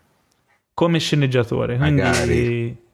forse non è ancora caduto. no- non perdere ancora le speranze, Henry. Ci potrebbe essere il film di Monopoli. No, io per- perdo le speranze perché se sono passati sei anni è perché Andrew Niccolo ha fatto la sceneggiatura e i produttori forse hanno detto ma no, ma noi non intendevamo questo. Anzi, è andata così, probabilmente. Nel frattempo, Chloe Zhao, la regista di Nomadland, che insomma stiamo aspettando con eh, intenso ardore, è al lavoro per scrivere e dirigere un nuovo film di, attenzione, questo è forse il più grande franchise della storia del cinema, Dracula. Si può considerare un franchise? Ah. Beh, in qualche modo sì. Eh, Dracula, il personaggio, eh, Teo, era il- o non era il personaggio più portato al cinema di sempre? Una cosa del genere? È il, il- il secondo Uno personaggio dei- letterario più trasposto. Il secondo, dopo Sherlock Sì. Holmes. Do- bravissimo, allora ti ricordi le E robe che quindi? racconto? Eh? Ah, mi ascolti ogni Eh, certo tanto. che mi Eh, ricordo. Eh, Sembrate chi una, co- una coppia di sposata. Ma Allora, se, tu- questi- allora, per aspetta, Universal... Henry, se adesso tu Eh. fai silenzio, senti in sottofondo, in lontananza, che c'è una musichetta. Taratataratà, taratataratà, esatto. Casa Parte c'è la la sigla di. Casa Vianello quando ci sono. Che barba, che noia. ecco, vedi, hai capito che tu dire. sei Sandra, giustamente. Esatto, ovvio. Allora, Universal a quanto pare riporterà in, insomma, sullo schermo, non so se in sala o a casa, eh, il Conte Dracula, però questa volta sarà una storia a metà tra western e fantascienza. Ah, attenzione. Cos- cosa? Come non voglio ricordare dire- quella vaccata di Cowboys and Aliens quando esatto, sento ci ho parlare pensato di anche io. western e fantascienza. Eh, vabbè. Ma Io voglio Bella Lugosi. Andiamo più a vabbè. Bela Lugosi. A me fa sorridere il fatto che Universal ci stia tentando ancora. Cioè, non hanno ancora mollato il Beh, colpo. beh, beh, hanno fatto un gran lavoro con l'uomo invisibile. Sì, assolutamente. No? Filmone di Lee Wanell con eh, Elizabeth Moss. E, Eh, ma infatti, quanto pare gli vogliono far fare anche mm, un altro dei loro Ma- per l'uomo lupo anche a Liwanello, allora, questa, come si dice, questa- questo nuovo corso dell'universo dei mostri di, di Universal, scusate la ripetizione, eh, sta già coinvol- dei mostri. Esatto, sta già coinvolgendo dei nomoni perché ehm, oltre a Chloe Zhao hanno ti- stanno tirando in mezzo Dexter Fletcher che vi ricorderete Ah. essere il regista di Rocketman e il regista che Mm. poi andò a sostituire Brian Singer su Bohemian Rhapsody e James Wan per dire due nomi Ah, James Wan famoso per, soprattutto per Saw ma non solo perché adesso poi bisogna vedere anche che The appunto Conjuring. sono le eh? Non è quello di The Conjuring, James Wan. anche Ah, sì, Eh, ok. eh, credo di sì, sì. L'evocazione. Ehm, E, non solo perché, eh, almeno questa è la notizia, non so adesso poi le trattative come siano proseguite, eccetera, ma l'anno scorso si era parlato del rilancio ennesimo appunto del, dei mostriciattoli di, di Universal e avevano contattato, adesso vi, vi tiro la bomba, eh, Benedict Ba- Cumberbatch come Dracula, Tom Attenzione. Hardy per il mostro di Frankenstein e Ryan Gosling per la mummia. Eh, vabbè. È fantacalcio questo. Esatto, beh, comunque Ma questo per eh. la nuova ondata Questo per il nuovo corso, esatto. Bisogna vedere adesso se appunto Mm. come stanno messe le trattative, come i progetti, anche perché poi appunto notizia di inizio marzo 2020, quella della- della- delle trattative con questi tre attori, poi sappiamo perfettamente cosa è successo a marzo 2020 in tutto il mondo. Eh, non so poi le cose se si sono state, cioè sono rimaste sospese nel nulla, sono andate avanti, vedremo. Certo è che appunto c'è la, la Zhao, regista del nuovo Dracula, western fan- fantascienza, che boh, vuol dire tutto e niente. E appunto, altra cosa certa è che Universal vuole a tutti i costi eh, ributtare fuori i suoi mostri che tanto hanno fatto paura a tutto il mondo negli anni 30 fondamentalmente perché Cioè cento anni fa, ricordiamo. È quasi, ormai quasi, perché scusa, cos'è? Eh, Il Dracula, quello con Lugosi, cos'è? Del 31? Frankenstein Sì, mi eh, pare di sì. Karloff è del Sì. 34, stiamo parlando di, sì, roba di del quegli genere. anni lì. E, eh, Tra l'altro, cioè, se fanno il remake di Dracula e non ci mettono Bella Lugosi's Dead dei Bauhaus, io mi do fuoco questa volta. perché cioè, non è possibile. la vedo, la vedo dura. eh. Vabbè ma comunque eh, non lo so se fanno delle operazioni come è stato l'uomo invisibile di One L eh, tanto di cappello sono in prima linea per vederlo ma se invece fanno operazioni tipo la mummia con Tom Cruise eh, forse anche no Esatto. Vedremo, vedremo.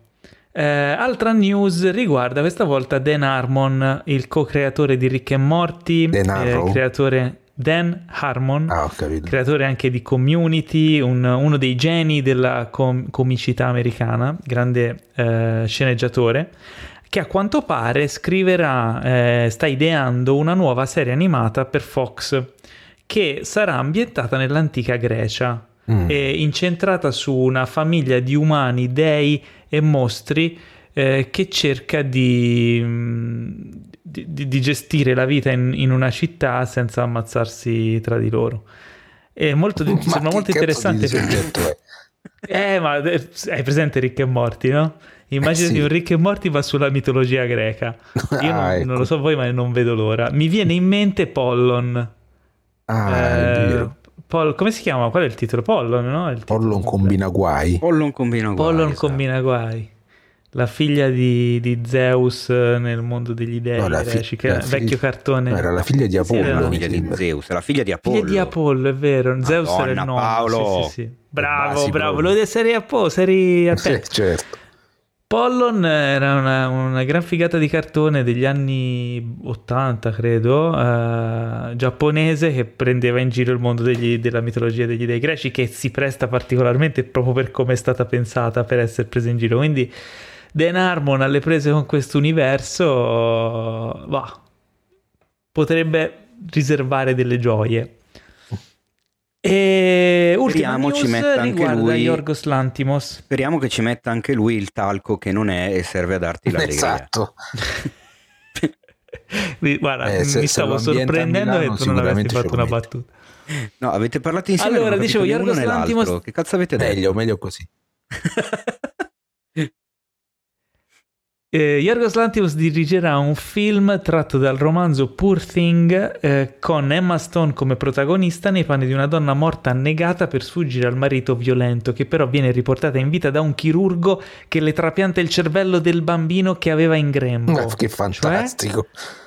Ma è incredibile questa cosa. È veramente una figata. Cioè, lei ha il cervello. ri- ri- è tipo Frank, è Frankenstein. E questo è della Universal, no? Allora, Esatto. eh, praticamente un po' tutte le testate italiane hanno, come si dice, eh, riassunto, Travisato. e non solo italiane, hanno riassunto appunto dicendo un Frankenstein al femminile.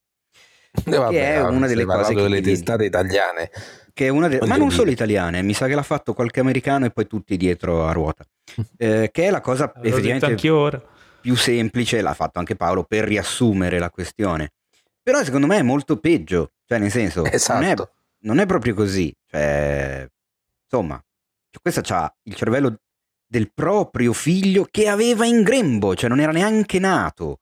Quindi Eh. hai una donna che rivive, una donna adulta che però ha il cervello di un neonato. E le come a page de- del mostro di Non, Frankenstein. non sa parlare.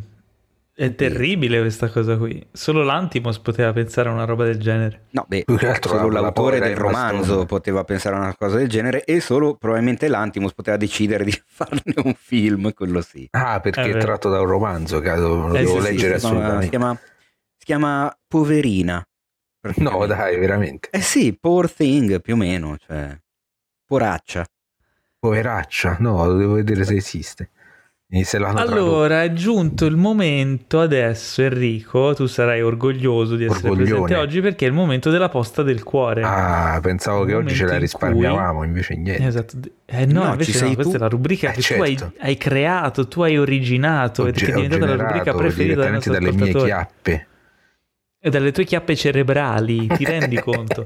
Chia- il momento in bello, cui mi piace. Eh, sì, il momento in cui noi ascoltiamo i vostri messaggi audio, in cui ci raccontate i vostri problemi di cuore legati al cinema e noi cerchiamo di darvi non una soluzione qualunque, non una risposta di circostanza, ma la soluzione unica e vera per risolvere il vostro problema, perché insomma, dalla nostra- dall'alto della nostra saggezza siamo gli unici a poterlo fare.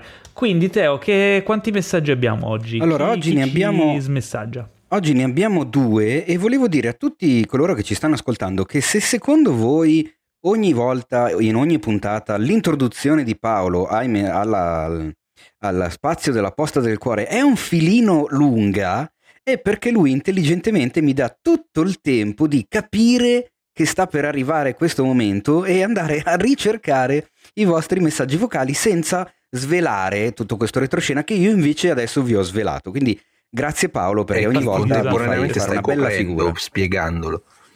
Eh? E che contemporaneamente Vabbè. stai coprendo spiegandolo. Eh sì, perché non avevo ancora fatto in tempo e quindi mi sono preso del tempo successivo. Esatto. Ah, Del tempo conto? aggiuntivo. Professionalità. Allora, ci Dai, manda, vediamo cosa ci, cosa ci mandano. ci manda il suo messaggio Salvatore Cipolla, che trovate su Instagram con, come Elmaria Chip. Non ho, idea Onion. di che, non ho idea di che cosa ci abbia detto, come al solito, ascoltiamolo. Salve a tutti, buonasera. Niente, il mio problema di cuore è che ovviamente i gusti cinefili tra i, i miei e la mia ragazza ovviamente non collivano, quindi avevo bisogno del vostro aiuto. Visto che far pendere lei dalla mia parte è quasi impossibile perché eh, cercare di indottrinarla a vedere qualcosa di più articolato che non siano le solite commercialate X non è possibile. Quindi volevo andare io dalla sua parte, ovvero piuttosto che farmi i cazzi miei la sera e non guardare un cazzo con lei mentre lei si spara 50 serie così che non mi interessa nulla, cercavo un aiuto su un film da guardare insieme sul che sia un compromesso, ovvero stile commedia romantica, quei film così insomma, pure mezzo dramma però non troppo dramma, non troppo articolato e sperimentale. È già Dicevo, difficile. che però abbia anche quel gusto, quel, magari quel plot twist inaspettato che renda cicciosa la trama, insomma. E ho bisogno disperatamente del vostro aiuto anche perché stando a casa da lei ormai la mia lista di IMDb eh, sta lì a prendere polvere non posso vedere nessun film dei miei perché ovviamente non, non è possibile dato che la casa è la sua e la televisione è sua. Questa dittatura, questa dittatura è in atto. Niente, grazie in anticipo, un saluto e un grosso bacio. Allora, caro Salvatore, in realtà mh, Salvatore non è il primo che ci parla di una mh, fantomatica dittatura ovarica sul, su- sul telecomando, insomma, cioè, eh, perché la vivete in questo modo? Cioè, siate felici del fatto che... Dittatura che- ovarica. Sia- Siate felici del fatto che la mia è arrivata un po' dopo. Eh, cioè, la vostra fidanzata, vostra moglie, la vostra ragazza, la vostra compagna vuole vedere un film con voi, guardate il film con lei. Ma adesso, ma per tutte queste pretese di vedere sempre quello che volete voi. Se non c'ha voglia di vedere quello che volete voi, ve lo vedete da soli. E mm, ogni tanto dei compromessi ci, ci devono essere. O no? No, più che altro non ho idea di Beh, cosa consigliare di vedere perché ci ha, ci ha dato delle, delle guidelines veramente complicate, cioè dramma, ma non troppo dramma, però col plot Eh, twist, però commerciale ma anche divertente. E che cazzo, boh. Secondo me c'è una sola persona che può risolvere questo inghippo, questo problema. Il creatore della rubrica, Sì, certo. il nostro mi- Enrico mi- Trevuzio. Lasciate la patata bollente. Tu sei quello che ha il potere di, di No, generare una eh, ma io il potere, eh, venite a chiedere a me le commedie romantiche, insomma, come, cioè venire a chiedere a Cicciolina di fare il catechismo più o meno. Secondo me devi, devi accedere al, al grande Ferzan, no, vabbè, il sommo. non, non apriamo questo, questo, No, dai, questo- Ferzan no. scoperchiamo questo vaso. No, non lo so, commedie, cioè, mi, mi viene in mente solo roba vecchia che probabilmente non, riu- non riuscirà a far eh, digerire alla sua donna. Quindi, Ce l'ho io allora, eh, ce l'ho io. eh, ti- ti direi le commedie di Billy Wilder, ma io non penso che... Eh no, ma anche io no, avevo visto già escluso quei decenni. eh, Io ce l'ho, io ce l'ho. nuova, no? Love Actually. Mamma mia. Ma l'avete visto? Io sì, no. dic- No, C'era un sì, periodo- ma avrei voluto di no.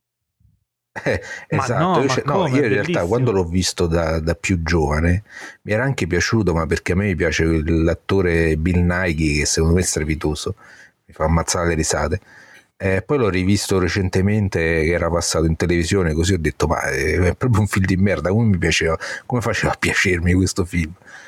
Eh, io, però, so, io l'ho visto, l'ho visto in, in diciamo originale che- ha il suo senso. In italiano non so come hanno adattato, sai, se l'adattamento delle, delle allora, guarda, se proprio... Poi- se- Come, co- comunque comicità English, eh, insomma, British sì, ecco, se, particolare. eh, però, ecco, eh, però le- le- l'indicazione è giusta perché se proprio devi buttare sulle commedie, eh, almeno buttati su quelle inglesi che mediamente sono migliori di quelle americane. Eh, o anche quelle eh, francesi. Pure Love Actually, che non è un gran film, comunque è, cioè, è migliore della media delle commedie americane romantiche. Cioè, come Allora, dice, scusa, qualcosa. Allora, maga- allora prendiamo tutto quel filone lì che io ammetto non Eh sì, Notting Hill, bravo, Notting cose qua. Hill, eh, il diario di Bridget Jones, eh, que- que- que- quel- Quattro matrimoni e un funerale. No, il diario di Bridget Jones, cazzo dico, è Hollywood, non è... Ah, ecco, ecco, cioè, mi è venuto in mente uno, Funeral Quattro matrimoni e Party. un funerale. C'è anche Funeral Eh, Party. ma lo stesso regista, eh. C'è anche funerale. Eh, No, Funeral era Party non l'ho bello. visto. Sì. Cioè, il remake Però americano. secondo me non no. stiamo rispondendo al caro Salvatore. No, questo è Funeral Party è commedia, un po' dramma, c'è anche un giovanissimo Peter Dinklage. Eh, Sì, secondo me anche è, in, è eh, divertente quello là. Anche in Love Actually c'è Peter Dinklage. Ah sì, non me lo ricordavo. Eh, attore feticcio. Attenzione. Comunque dai, un po' di, di idee te le abbiamo date. Sì, Cioè, su comunque quel buttati film sulla, cerca- sulla perfida una Albione. commedia Esatto. con un po' di autorialità, magari francese o inglese, e secondo me... ha Eh, un- francese rischio però, eh. Cioè, Eh no, però ce ne sono eh, tante la commedia belle, eh. francese ha dei film bellissimi e c'ha dei film che sono delle zozzerie, cioè non c'ha le mezze Tipo misure. Quindi vai un Asterix. po'... Madonna. Vabbè, oh. Se no, caro Salvatore, altri messaggi, Teo? eh, vivi sotto questo regime di falloppio e fatelo andare bene così. Ma ci scrive, ci manda un altro vocale il buon vecchio L'impero delle Nick, ovvero Nicola Busetto, che colgo l'occasione per salutare perché mi scrive spessissimo, mi commenta, è molto attivo nella community. E non, non scrive nient'altro se non messaggio per la posta del cuore. Quindi sentiamo cosa, cosa ci racconta Nicola. Va bene. Ciao Teo, ciao Paolo, ciao ospite. Ciao Nicola. Ho un problema. Cioè, problema. In realtà l'altra volta ci sono riuscito, ma li ho praticamente eh, obbligati a guardare quello che ho detto io. Praticamente i miei genitori non si fidano mai, credo. Credo che sia una mancanza di fiducia. eh, perché non guardano mai un film che gli consiglio io. Io ho una buona videoteca a casa perché ho parecchi DVD e Blu-ray, ma non si fidano mai. Invece ho dei film interessanti che potrebbero piacergli e alla fine guardano Sky e si accontentano. Come posso fare per fare per convincerli a guardare i miei suggerimenti? Un arcano Ripeto, L'altro problema. giorno ci sono riuscito per puro culo, presumo, Mm. perché gli ho piazzato davanti il DVD e ok, hanno accettato, ma come posso riuscire a continuare questa cosa e convincerli in maniera continua? Perché non è facile, non è per niente facile. Grazie se mi rispondete. Eh. E non, non credo che con i miei genitori valga il lasciali. eh, Perché, quindi, No, insomma, quello non grazie, può buona fare. serata. Eh, perché no? Eh, ci, ci sta anche il molla lì. No? Ma è, è tosta qui. questa- C'è un metodo. C'è un metodo. Attenzione. Il, il vecchio metodo Ludovico Van. Eh, Tu li leghi, gli metti dei come si chiama, divaricatori negli occhi, penso, con l'irio, film, e gli fai vedere, eh, che ne so, Mad Max. penso intendesse una soluzione seria al problema. Scusami, Anche. però io vorrei chiedere a Nicola, visto che ci ha raccontato che eh, recentemente gli è capitato di avere successo, lui dice per culo, però comunque gli è successo. Bisognerebbe capire se i suoi genitori sono rimasti soddisfatti dalla visione del film che lui gli ha, ha, ha consigliato loro, perché da lì allora esatto. si può esatto. lavorare. Se ovviamente i suoi eh, hanno detto, cazzo però che, che, cazzo di film di merda ci hai fatto vedere, è difficile che quello dopo allora lo accetteranno. Cioè, eh, è un percorso che uno deve fare, insomma. Io non so quanti anni abbiano i, i suoi genitori, però ci sono alcuni film da genitori, però poi magari mi, sto pensando soltanto a, a, a, a mia mamma e, e, non è quella di, cioè, non è come tutti gli altri, quindi non so se valgono i consigli per tutti. Insomma. Ma secondo so, me cioè, tipo, il ai vostri genitori che film piacciono. Eh, esatto, voi eh, cioè, dovete cercare più o meno di interpretare i gusti dei genitori. A me, per esempio, era capitato mh, diversi anni fa che eh, i miei genitori avevano fatto un weekend a Venezia e nel caso ha voluto che era proprio il weekend dove c'era la mostra del cinema. E, e mi hanno chiesto a me ah ci vogliamo andare a vedere un film alla mostra? Che consigliaci qualcosa da vederci?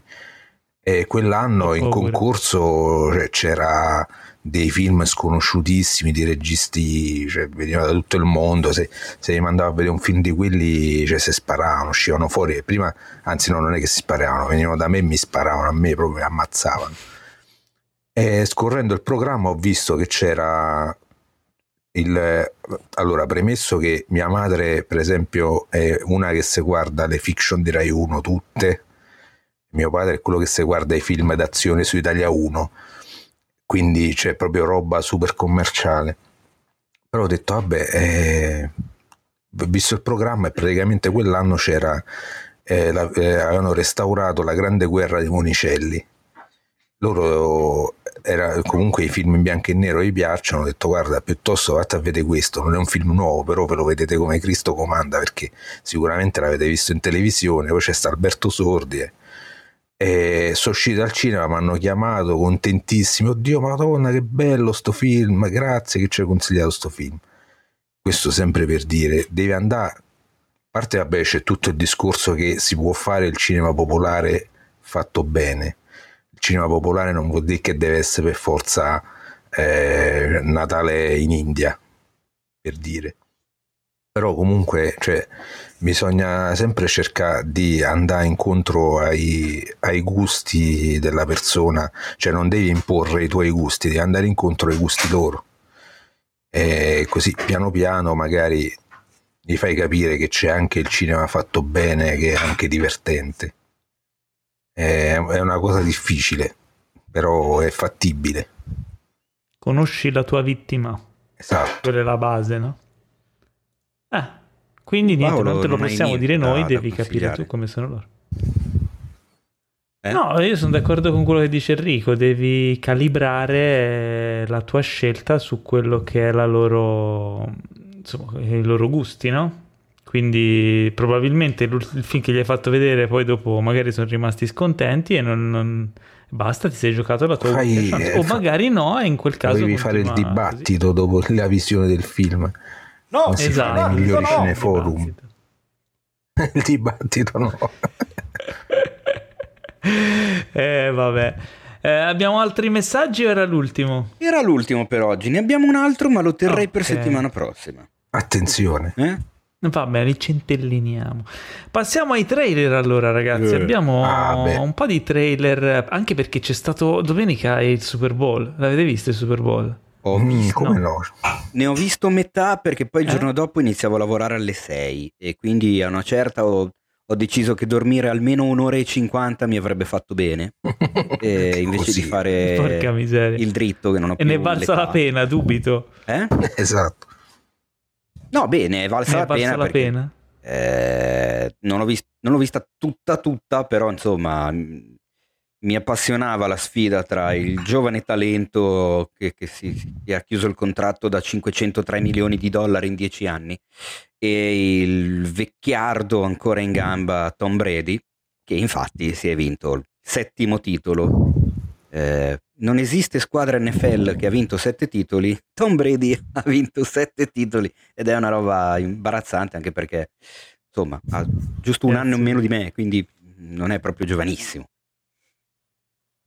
Ma al di là di quello, durante il Super Bowl, di solito, come tu mi insegni Paolo, eh, anzi, essendo il Super Bowl l'evento sportivo più visto al mondo e in, assolu- in assoluto l'evento televisivo più visto negli Stati Uniti, è occasione per le major, per i grandi studios e ovviamente anche per tutti gli altri brand che esulano dall'aspetto intrattenimento uh, strettamente legato a cinema e televisione per fare pubblicità, perché comunque il football americano è uno sport eh, che vive di tantissime pause, di tantissime interruzioni, di tantissimi momenti in cui in televisione, pem, butti una, tele, una, una pubblicità pagandola tantissimo perché gli spazi pubblicitari durante il Super Bowl si pagano. Esatto, sì, io ho sentito ho sentito che si parlava di uno slot di 30 secondi tipo 5 milioni di dollari.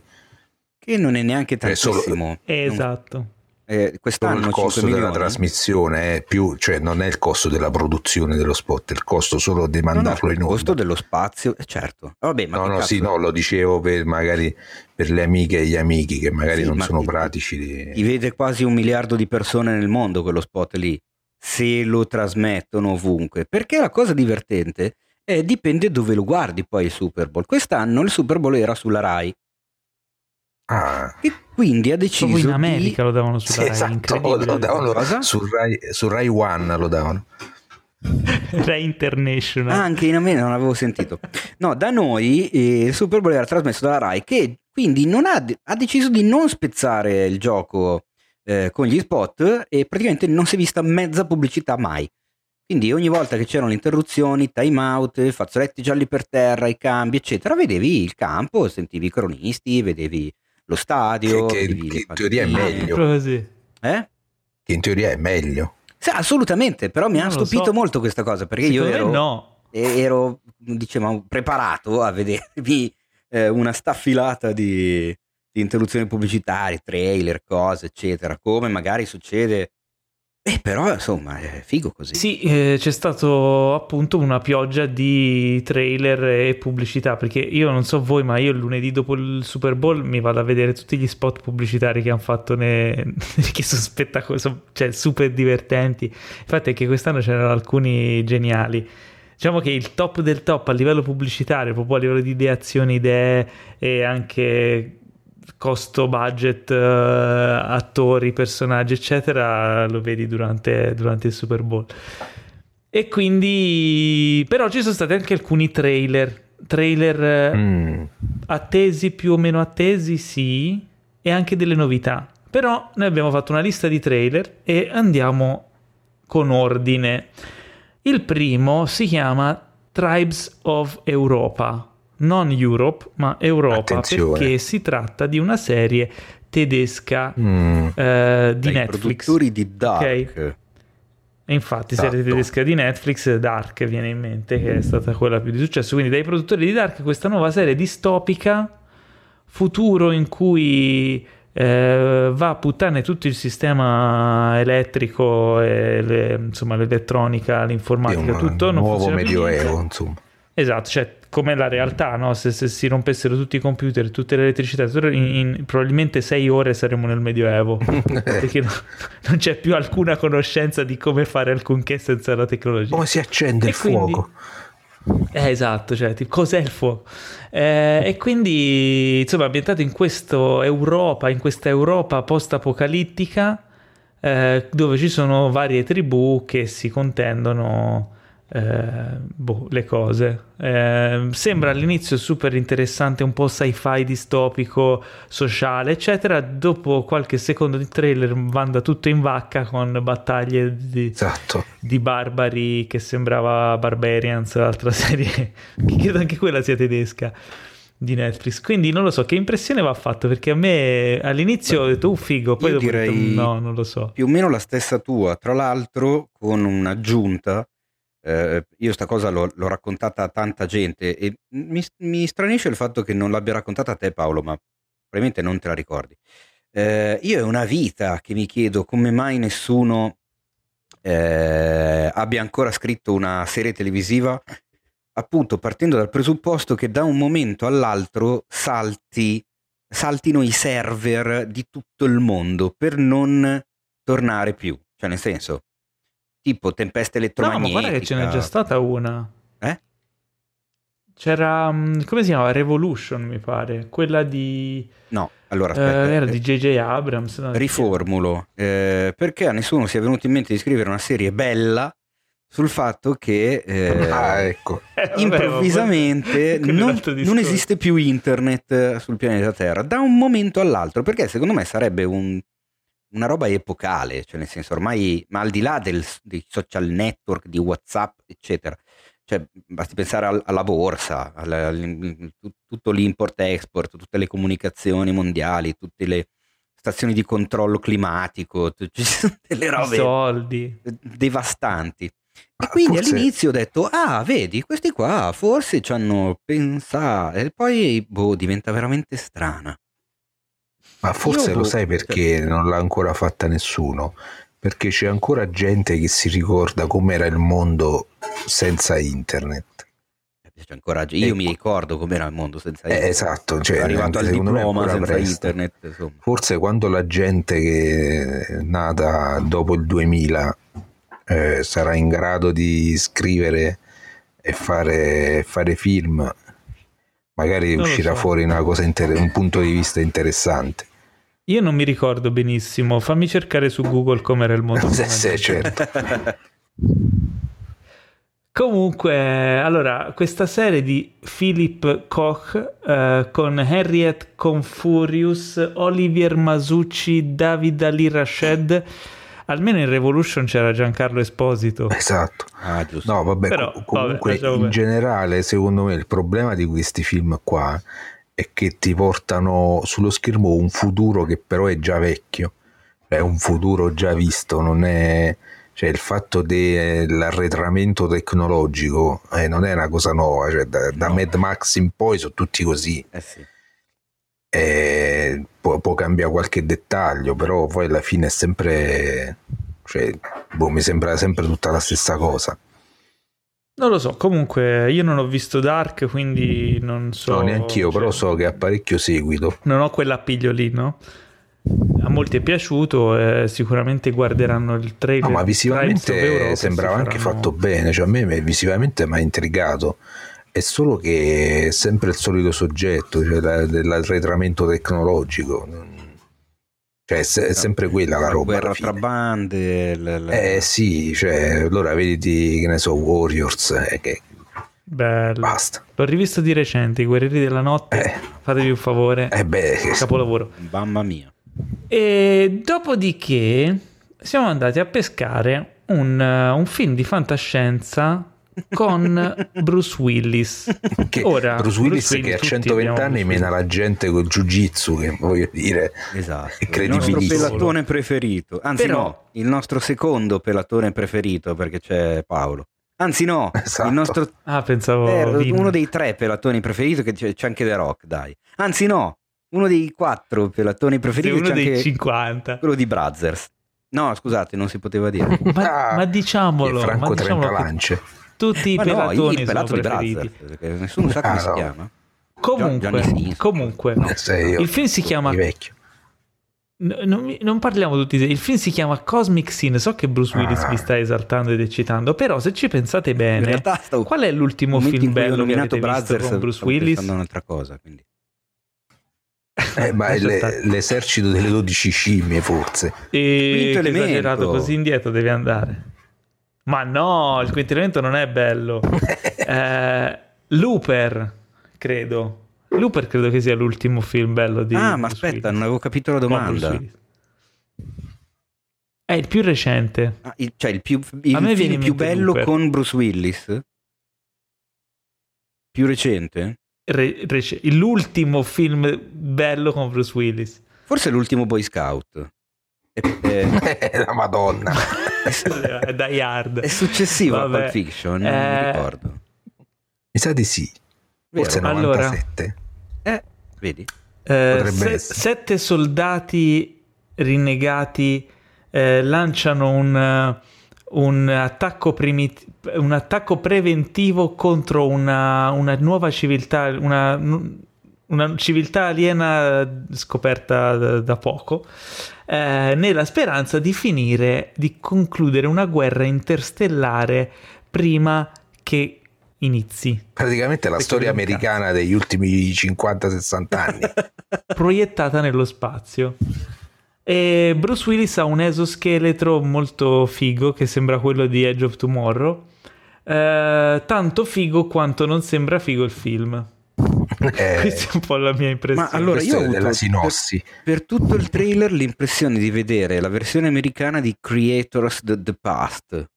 Non so se avete presente. Sì, che esagerato. Il, il, film italiano, quello con degli effetti visivi wow, che sembravano però fatti nel tinello. Ah, no, non l'ho visto. E... Cioè, nel senso che uno dice, ah, fig- sono fighissimi gli effetti, però c'è qualcosa che non mi torna fino in fondo. E anche questo, con queste luci ultra colorate sparate in faccia, col controluce blu-rosso, con Bruce Willis che in un trailer di due minuti dice 15 frasi a effetto.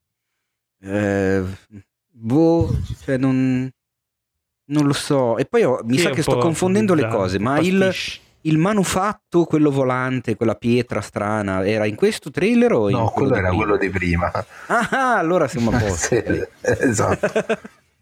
Ottimo. Eh, esatto, quello è, esatto. poi il, il, il, fatto della pietra è il momento in cui eh, mi è calato proprio che quel trailer là perché all'inizio sembrava pure abbastanza interessante poi sono cominciato a volare le pietre e ho detto vabbè sasso volante rosso che... sasso. ma parliamo di Cosmic Scene che ha anche un ancora ma basta ne abbiamo anche, già parlato anche graficamente eh, mi sembrava boh, qualcosa da proprio da cestone da DVD in offerta nel cestone all'Unieuro sai quelle cose quella roba lì. Oh, dai, poveracci. Eh, io non lo so, uh, uscirà il 12 marzo in, uh, in digital in America, mm, in Italia non si sa. Boh, vabbè, andiamo avanti e iniziamo esatto. con i esatto. trailer boh. del, del, um, del, Super Bowl. E, mentre... Del Super Bowl. Diciamo, questa serie che sto per nominare non mi aveva particolarmente, nonostante sia un fan di questo francese, non mi aveva particolarmente attratto prima. Poi, insomma, è iniziato WandaVision eh, e, insomma, c'ha, eh, si sta entusiasmando, ma continuava a non eh, interessarmi particolarmente. Sto parlando di The Falcon and the Winter Soldier. Io ho visto eh, serie uscirà su Disney Plus il 19 marzo. Continua a non. E adesso abbiamo visto il trailer. No, e invece mi sono infoiato. Eh, vabbè. Addirittura. Eh, no, mi ha fatto effetto vedere il dispiegamento di forze economiche in questa serie, perché già si vede su WandaVision che comunque i budget sono importanti. Eh, per The Falcon and the Winter Soldier è qualcosa di, di veramente imbarazzante. Cioè, sì, sembra il film beh, della Marvel. di soldi ha speso. Non lo so, non mi... Cioè, sono due dei personaggi Marvel o comunque di, di quella di quell'universo cinematografico, eccetera, eccetera, che mi, mi, mi dicono meno, cioè mi, mi interessano meno.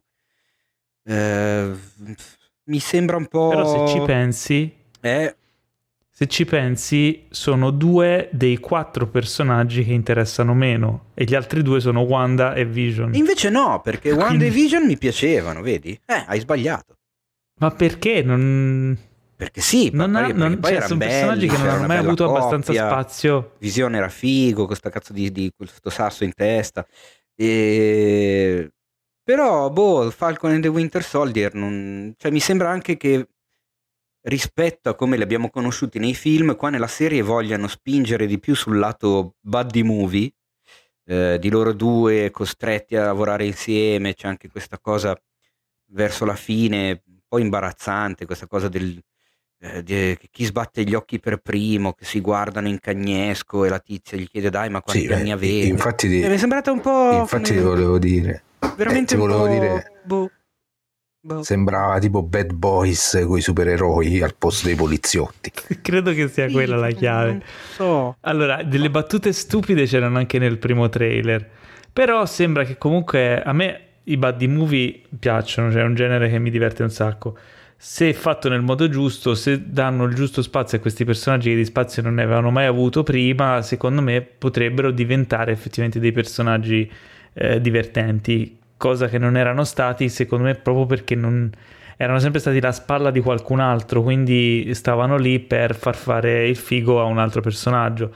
Secondo me ci potrebbe essere qualche, qualche sorpresa. Inoltre, insomma, come, da come abbiamo capito, queste serie eh, per queste serie Marvel non, non, non, si sono risparmiati e quindi no, ci saranno senso, colpi di scena, ci saranno che, momenti memorabili. Sappiamo che comincerà ad andare ad, es- ad essere disponibile su Disney più la settimana successiva praticamente a, rispetto a quando finirà WandaVision e poi una volta finita uh, The Falcon and the Winter Soldier dovrebbe esserci quella di Loki, cioè le fanno tutte, a, esatto. tutte di fila la guarderò, cioè nel senso almeno la prima puntata me la vedo, tanto cioè, sono abbonato a Disney più, eh, va in onda una puntata alla settimana, non è che, non è che mi stai chiedendo di guardare quattro volte in un giorno Satantango di Bellatar, cioè posso anche farla sta, questa cosa, poi magari mi piace, che ne so, eh, però ecco, tra le due che devono uscire non, sono più curioso di vedere quella dedicata a Loki, ecco.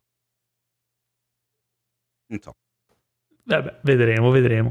Eh, comunque un bel, un bel, trailer, insomma, Super Bowl e iniziano le bombe. Altra bomba è quella, insomma, che ci ricorda che sta per tornare la più amata delle family. No, oddio. Sto parlando eh, di. Fast 9. Io non, non, non, capivo che voleva dire F perché avevo scritto F9. Ho detto che hanno fatto un film su una scorciatoia della si tastiera. Eh, eh, c'è F4 basito, esatto, F9. F9. Poi ho sentito ruttare, ho detto, ah, ma questo è Vin Diesel. Allora è Fast and Furious 9. eh sì, eh sì. Torna, torna Fast and Furious che doveva tornare l'anno scorso, invece tornerà quest'anno, si spera. E, Come si spera? niente, si vede qualche, qualche scena. Eh, si spera perché ormai non voglio in mettere le mani theaters, è scritto in cinese. Metto le mani avanti. Ah, si spera insomma. quello, e... si spera. Si spera che, che, esca al cinema, non si spera che esca Fast and Furious. Esatto. Cioè... esatto. Ma basta, Anche, basta. Ma è l'ultimo? È l'ultimo vogliono farne eh, chi lo sa? È l'ultimo per ora. È... Non hanno ancora dichiarato che sarà l'ultimo. no, no, nel senso che ci sarà la voce 10, al contrario di Vin Diesel. Non so se avete notato. Cioè, Cosa? Com'è? Vin Diesel ha un tono di voce. A me mi è uscita la voce esattamente al, al, sul lato opposto dello spettro. C'era la mia voce in quel momento lì. Non hanno ancora deciso quando sarà.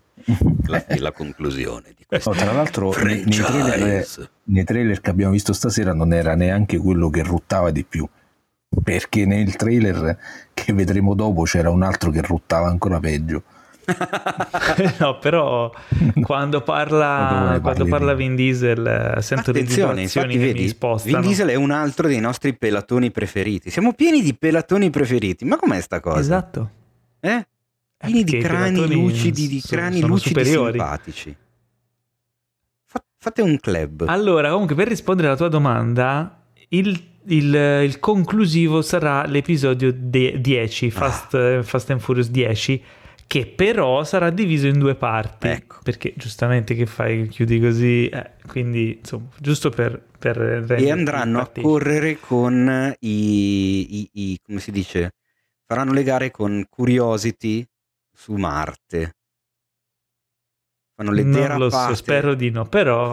ma, ma qualsiasi cosa facciano va bene, va Vabbè. benissimo. Quindi niente, il trailer nuovo di Fast 9, non ne stiamo a parlare più di tanto perché, anche perché era un avevamo già parlato quando dai. era uscito il trailer. Che... Sì, era un teaserino, insomma, giusto per ricordarvi che family is family. Andiamo avanti e c'è stato anche un nuovo trailer di Nobody, cioè Io sono nessuno.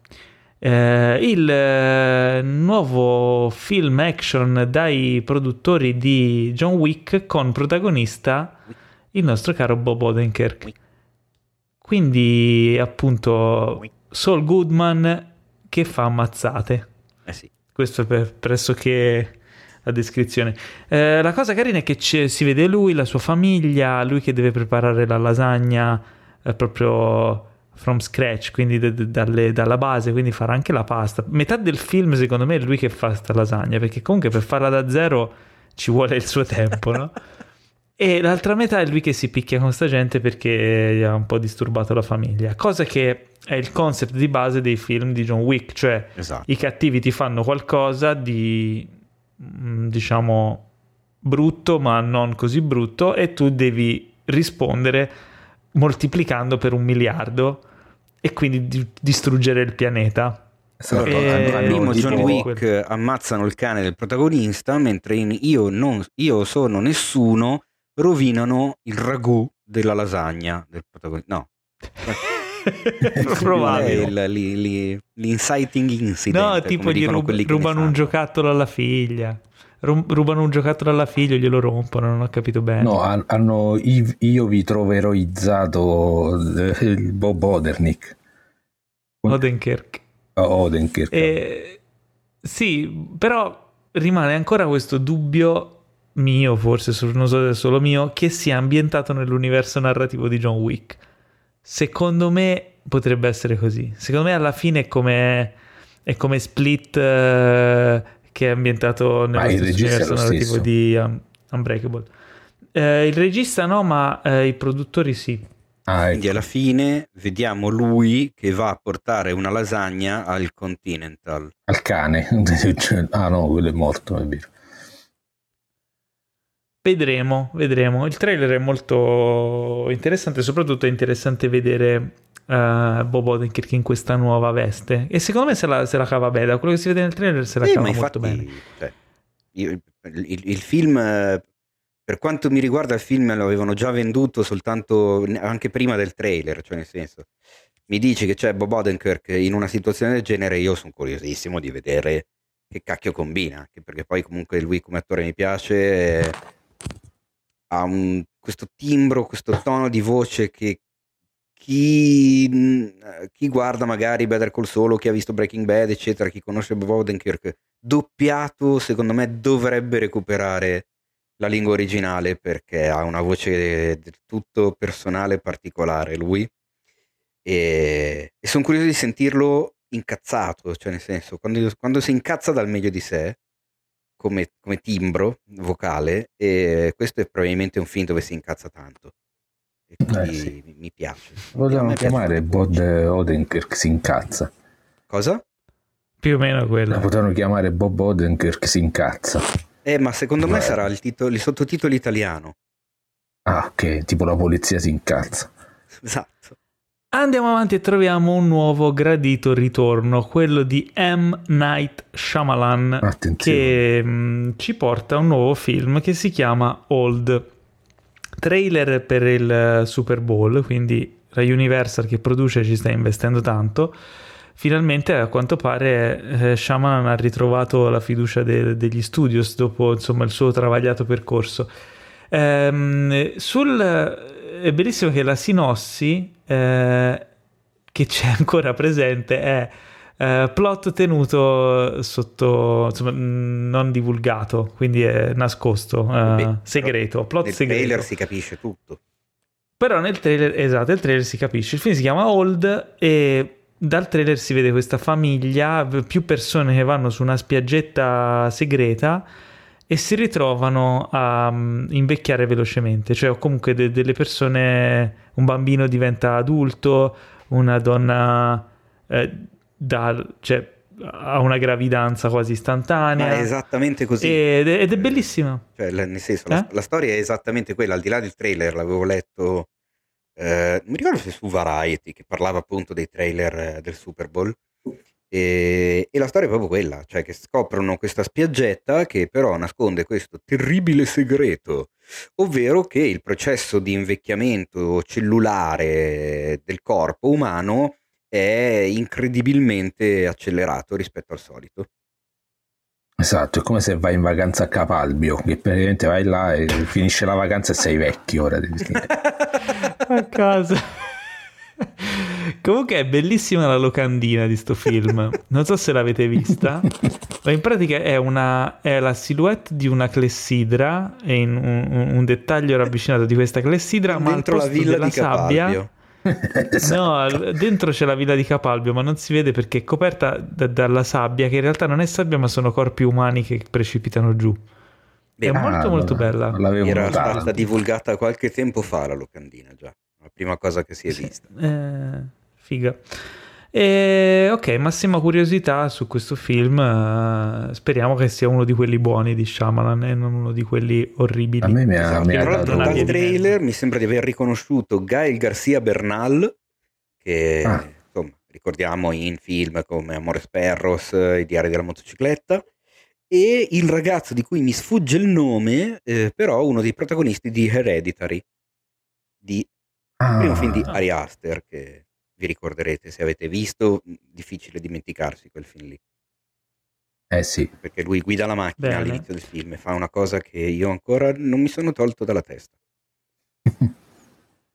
Concludiamo la rassegna dei trailer con, eh, un, eh, con il trailer di una serie che mi incuriosiva inizialmente finché non ho visto il trailer. Sto parlando di Clarice o Cla- Clarice. Clarice, eh, Clarice. Sì, Clarice. alla In francese. inglese è Clarice. beh, Eh, sì. stiamo ovviamente parlando di Clarice Sterling, la protagonista del Silenzio degli Innocenti, che fu resa memorabile da Jodie Foster. Eh, e questa serie ne racconta le vicende eh, pre-Silenzio degli Innocenti. Eh, c'era stato un teaser un po' di settimane fa, un mesi fa, in cui si vedeva poco e niente.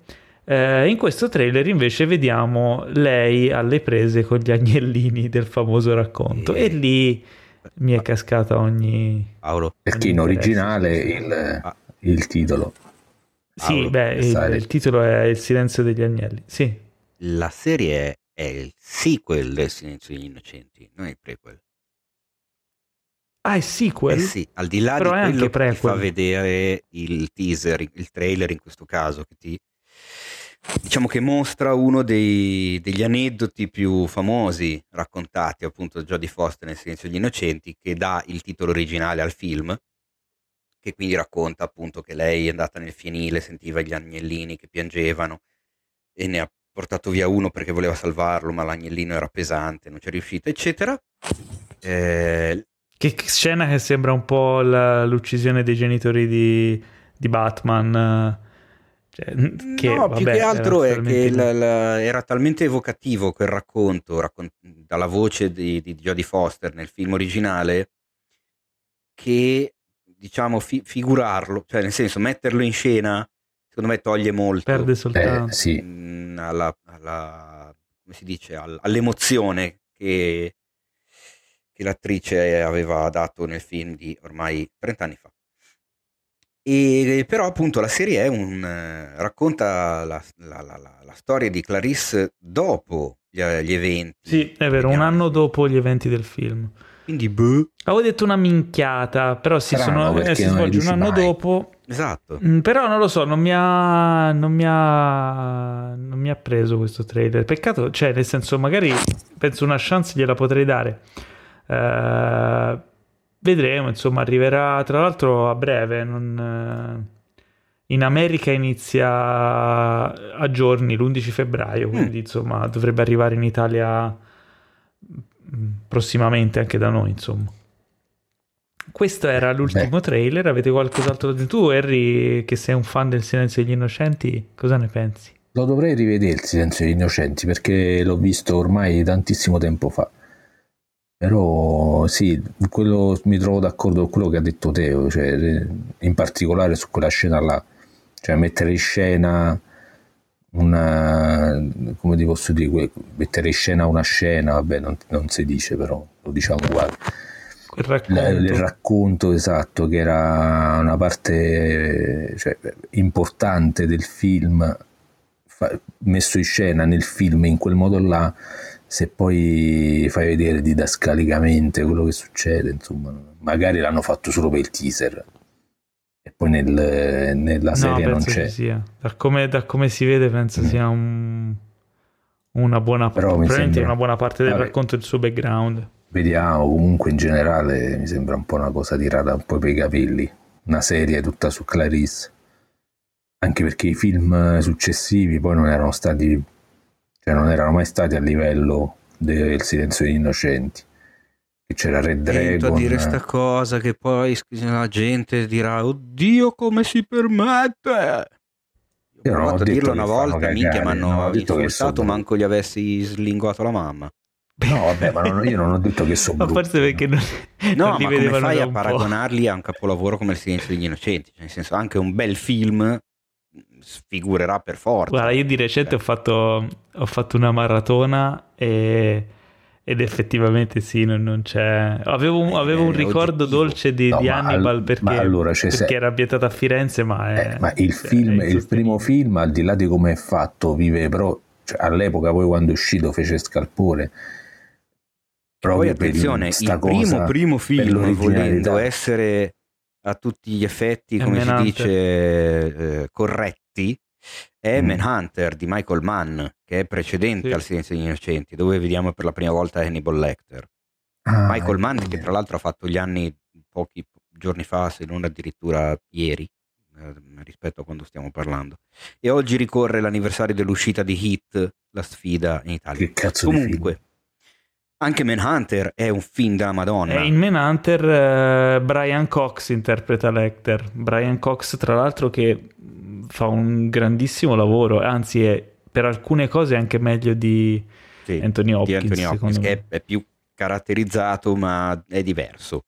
Ecco, io butterei anche Manhunter di Michael È Mann, diverso. fatevi un favore di questa puntata. Però ecco, dopo due film favore. del genere, qualunque film venga dopo, insomma, può anche piacerti, però Ciccio, mm, dai. No, ma più che altro l'idea, cioè dopo un po', cioè molto di, di quei film là era l'originalità. Dopo un po' se No, beh, ricalchi poi- sempre sulla stessa idea ti stanchi. e più Il silenzio degli innocenti secondo me era un incrocio magico, eh, perché eh, c'era la storia giusta con gli interpreti giusti, il regista giusto e dopo hanno fatto fatica a ritrovare una sintonia come c'è stata quella volta lì, perché poi alla fine è un giallo, è un eh, thriller, quindi non è che parli di un film così particolare, che ha le sue particolarità però perché sono state esaltate da- dal contesto. È un film magico probabilmente. Comunque, eh, niente, questa era Claris, eh, vi faremo sapere quando arriverà da noi, insomma, cosa ne pensiamo.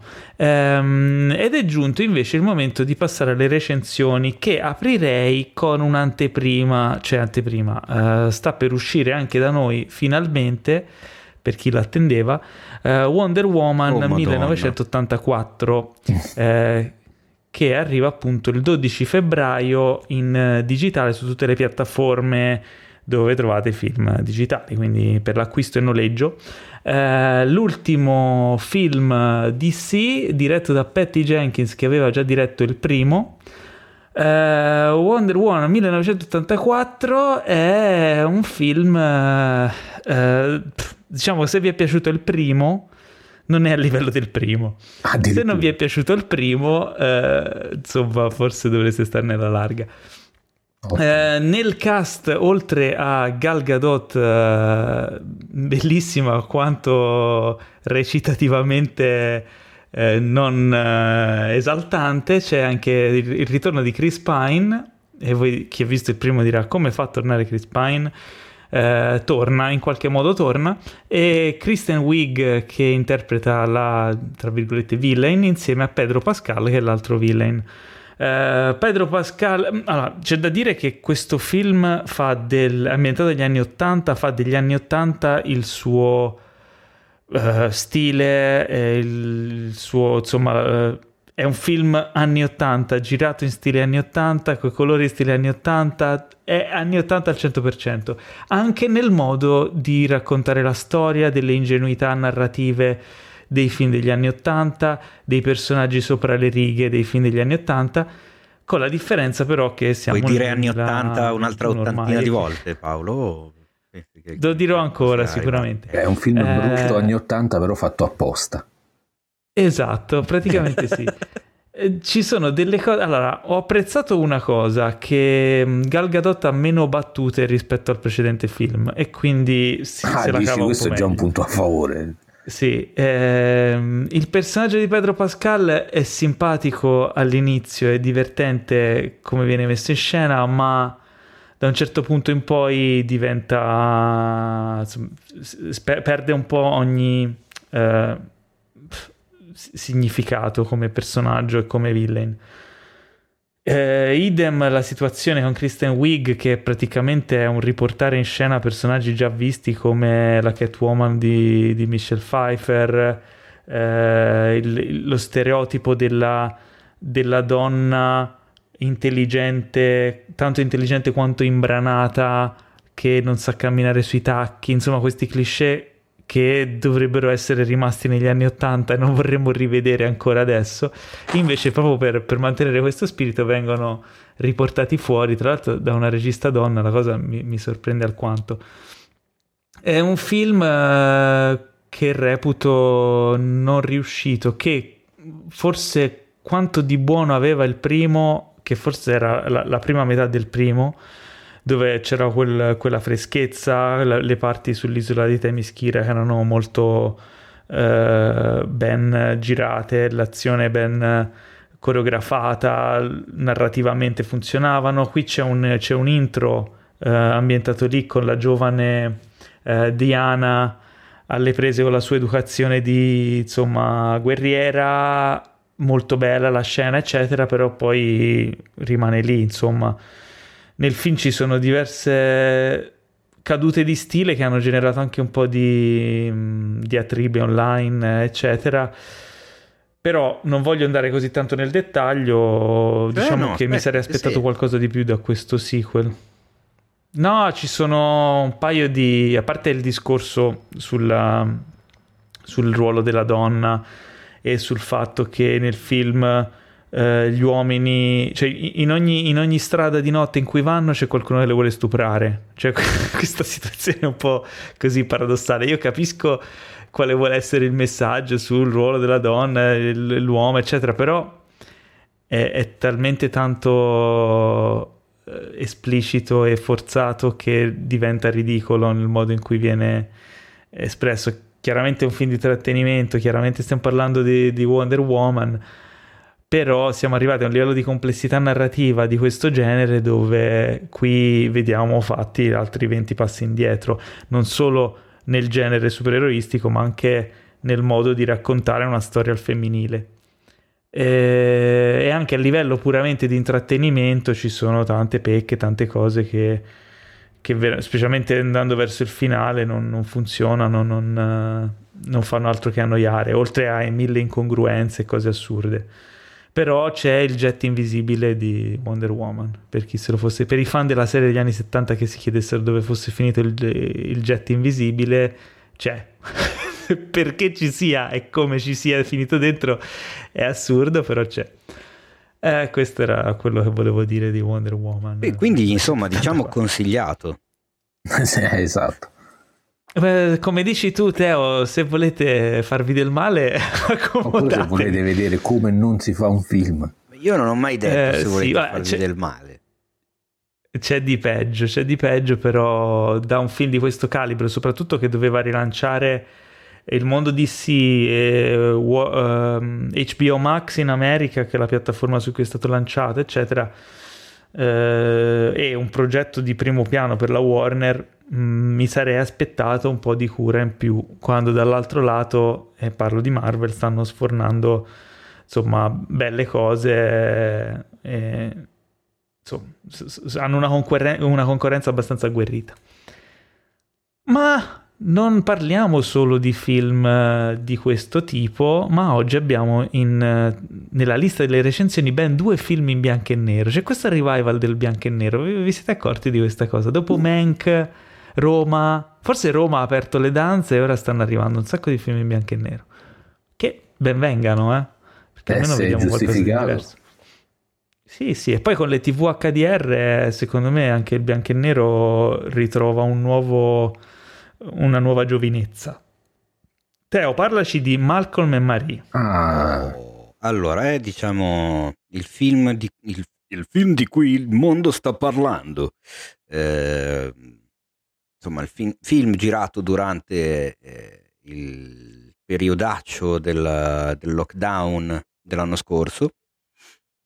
Eh, due parole su come è nato. è nato perché chiaramente la produzione della seconda stagione di Euphoria era ferma per tutti i motivi che ben conosciamo e Zendaya, la fantastica eh, interprete protagonista della serie, eh, ha contattato il regista e showrunner Sam Levinson dicendogli senti ma ma non è che c'hai un'idea per girare una cosa, un filmettino, un corto, un qualcosina, giusto per tenerci impegnati in questo periodo, che magari riusciamo a farci su anche due lirette, eh? che male non fanno visto che siamo tutti fermi. E Sam Levison ha detto, ma sai che c'è? In effetti a qualcosa potrei pure pensare. Quindi ha preso e ha scritto il soggetto di Malcolm and Marie.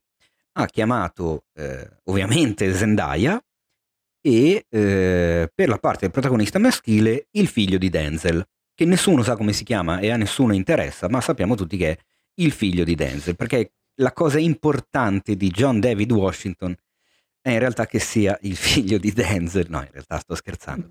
Che poi non ci assomiglia ma neanche. Ma zero, ma zero proprio. Poverino, tra l'altro, perché insomma Denzel sappiamo che è un semidio, eh, invece suo figlio un po' meno. Comunque, ehm, quindi piccola troupe, monolocation, eh, bianco e nero, che poi pellicola 35 mm, attenzione perché cosa fondamentale. Se dici monolocation mi viene in mente un monolocale, ma era tutt'altro che un monolocale quello. No, esatto, una villa, una casa di quelli che stanno molto bene con i soldini. Eh, allora, cerco di andare con ordine. In due parole, qual è la storia, anche se secondo me chi ci ascolta o ha già visto il film o ne ha già letto o l'ha già sentito parlare, però eh, Malcolm è un filmmaker in ascesa eh, che sta trovando il suo spazio nella, nell'industria del cinema. Eh, Zendaya è la sua compagna, ex attrice e ex tossicodipendente. Li vediamo che tornano a casa dopo la, l'anteprima de, per la stampa del nuovo film di Malcolm. Lui ovviamente è mega esaltato, mega preso bene perché comunque è una serata importantissima per la sua vita e per la sua carriera. Lei la vediamo che comunque c'ha qualcosa che non va, le girano le palle, si vede immediatamente che, che è incazzata per qualcosa. Questo qualcosa chiaramente dopo poco viene fuori e spinge i due protagonisti a un confronto, un conflitto, un litigio che dura tutto il film fondamentalmente, eh, con varie riappiccificazioni, riavvicinamenti, riallontanamenti, vecchi rancori che vengono ritirati fuori, incomprensioni, eh, voglia di chiudere l- la discussione che poi però viene riaperta. È una sorta di continuo elastico di questi due che si attraggono e si respingono in continuazione per vari motivi, che sono i vari motivi che possono essere presenti un po' in tutte le coppie, ma eh, il regista e sceneggiatore nel film fa anche tanti altri discorsi e uno è fondamentale perché è quello che poi si è, diciamo, ha dato adito alla critica, soprattutto americana, di eh, demolire un po' il film, perché il regista scrive proprio eh, un, discorso sulla critica, fa, fa un certo ragionamento sulla critica stessa del, dei film, mettendo in bocca al protagonista, che è un filmmaker, il suo punto di vista sulla critica. Eh, perché durante la notte ovviamente a un certo punto esce una delle prime recensioni del film del protagonista che lo definisce un capolavoro, ma vedendoci tutta una serie di cose, soprattutto legate al fatto che lui è afroamericano, che la protagonista del suo film è afroamericana, la critica ci vede un sacco di cose che lui in realtà non ci aveva volutamente, minimamente voluto mettere. E, e questa cosa chiaramente apre anche tutto un discorso sulla questione eh, razzista, sulla questione di come i bianchi vedono i neri, filmmaker, che devono a tutti i costi sempre avere un messaggio politico solo per il fatto di essere neri. Eh, e Malcolm e Marie parla anche del ruolo dell'ispirazione che c'è per i filmmaker, la musa, perché comunque Marie ha delle somiglianze con la protagonista del film, ma non lo è. Il, il, Malcolm e Marie secondo me è un film dedicato a un certo tipo di pubblico. Eh, sul sito potete trovare la recensione di Lorenza Guerra, che è uscita immediatamente il giorno dopo l'uscita del film, quindi qualche giorno fa, e anche un articolo uscito oggi, eh, parecchio incazzato, del nostro caro amico anche del podcast Alessandro Dioguardi, che ha scritto un pezzo secondo me molto interessante che, ho, che, condi- che mi sento di condividere, dove praticamente eh, manda un po' a fare in culo tutti i critici e critici, critichini che si sono sentiti toccati da Malcolm e Marie perché probabilmente non si aspettavano eh, un certo tipo di discorso. Di essere messi in mezzo. Esatto, non si aspettavano di essere messi in mezzo. Si sono riconosciuti nella critica che comunque Levinson gli muove addosso e ovviamente hanno reagito di conseguenza, facendo ovviamente il gioco stesso di Levinson, perché in questo modo si sono comportati esattamente come il protagonista critica. E la cosa fa, fa molto ridere se vista dall'esterno con un minimo di, discerni, di discernimento e un minimo di cervello. Eh, a me personalmente il film è piaciuto molto. Trovo che eh, John David Washington, che comunque mi era piaciuto in Black, in Black Clansman di Spike Lee, ma non così tanto, che mi aveva detto un po' pochino in Tenet e che non mi pare di aver visto altrove, qua ho trovato molto in gamba. Eh, io di Zendaya ho già parlato molto probabilmente quando abbiamo parlato di Euphoria, eh, per me è un colpo di fulmine lei, è stata una rivelazione totale quando l'ho vista in quella serie. Probabilmente si trova anche bene a essere diretta da Levinson, visto che anche qua lo ritrova. Eh, lei è, boh, cioè, giuro non ho, non ho, più aggettivi per, per definirla, è, è, è, pazzesca, cioè, riesce a emozionarmi in una maniera incredibile, con i silenzi, con gli sguardi, con, con una serie di, di, di range emotivi e, ed espressivi veramente am, am, ampio. E i due personaggi chiaramente danno modo ai due attori di esprimere un, una variegata gamma di, di, emozioni perché insomma in un'ora e quaranta si passa veramente tutto lo spettro emotivo che, che, ci può essere all'interno di una coppia che litiga e che poi si riappacifica ma che poi riapre la discussione. E personalmente ho trovato ho, ho trovato tanti dialoghi, tanti discorsi che hanno fatto interessanti, profondi, ragionati, che aprono comunque anche a discussioni magari con gli amici o con il partner se, lo, se lo vedi assieme, ti ritrovi, io mi sono ritrovato in entrambi, mi sono trovato sia in lui che in lei, spesso durante il film, e ho ritrovato sia in lui che in lei, eh, ho rivisto alcune delle mie discussioni delle relazioni passate, cioè io quelle frasi che dicono loro durante il film spesso le ho dette, spesso me le sono sentite dire. Quindi anche, c'è anche quell'aspetto, è anche il modo in cui decidi di affrontare una discussione con il tuo partner, che, che spesso magari ti senti in bilico tra il voler dire tutto e il voler fare un passo indietro per non esagerare, magari me, mandare a fanculo un rapporto.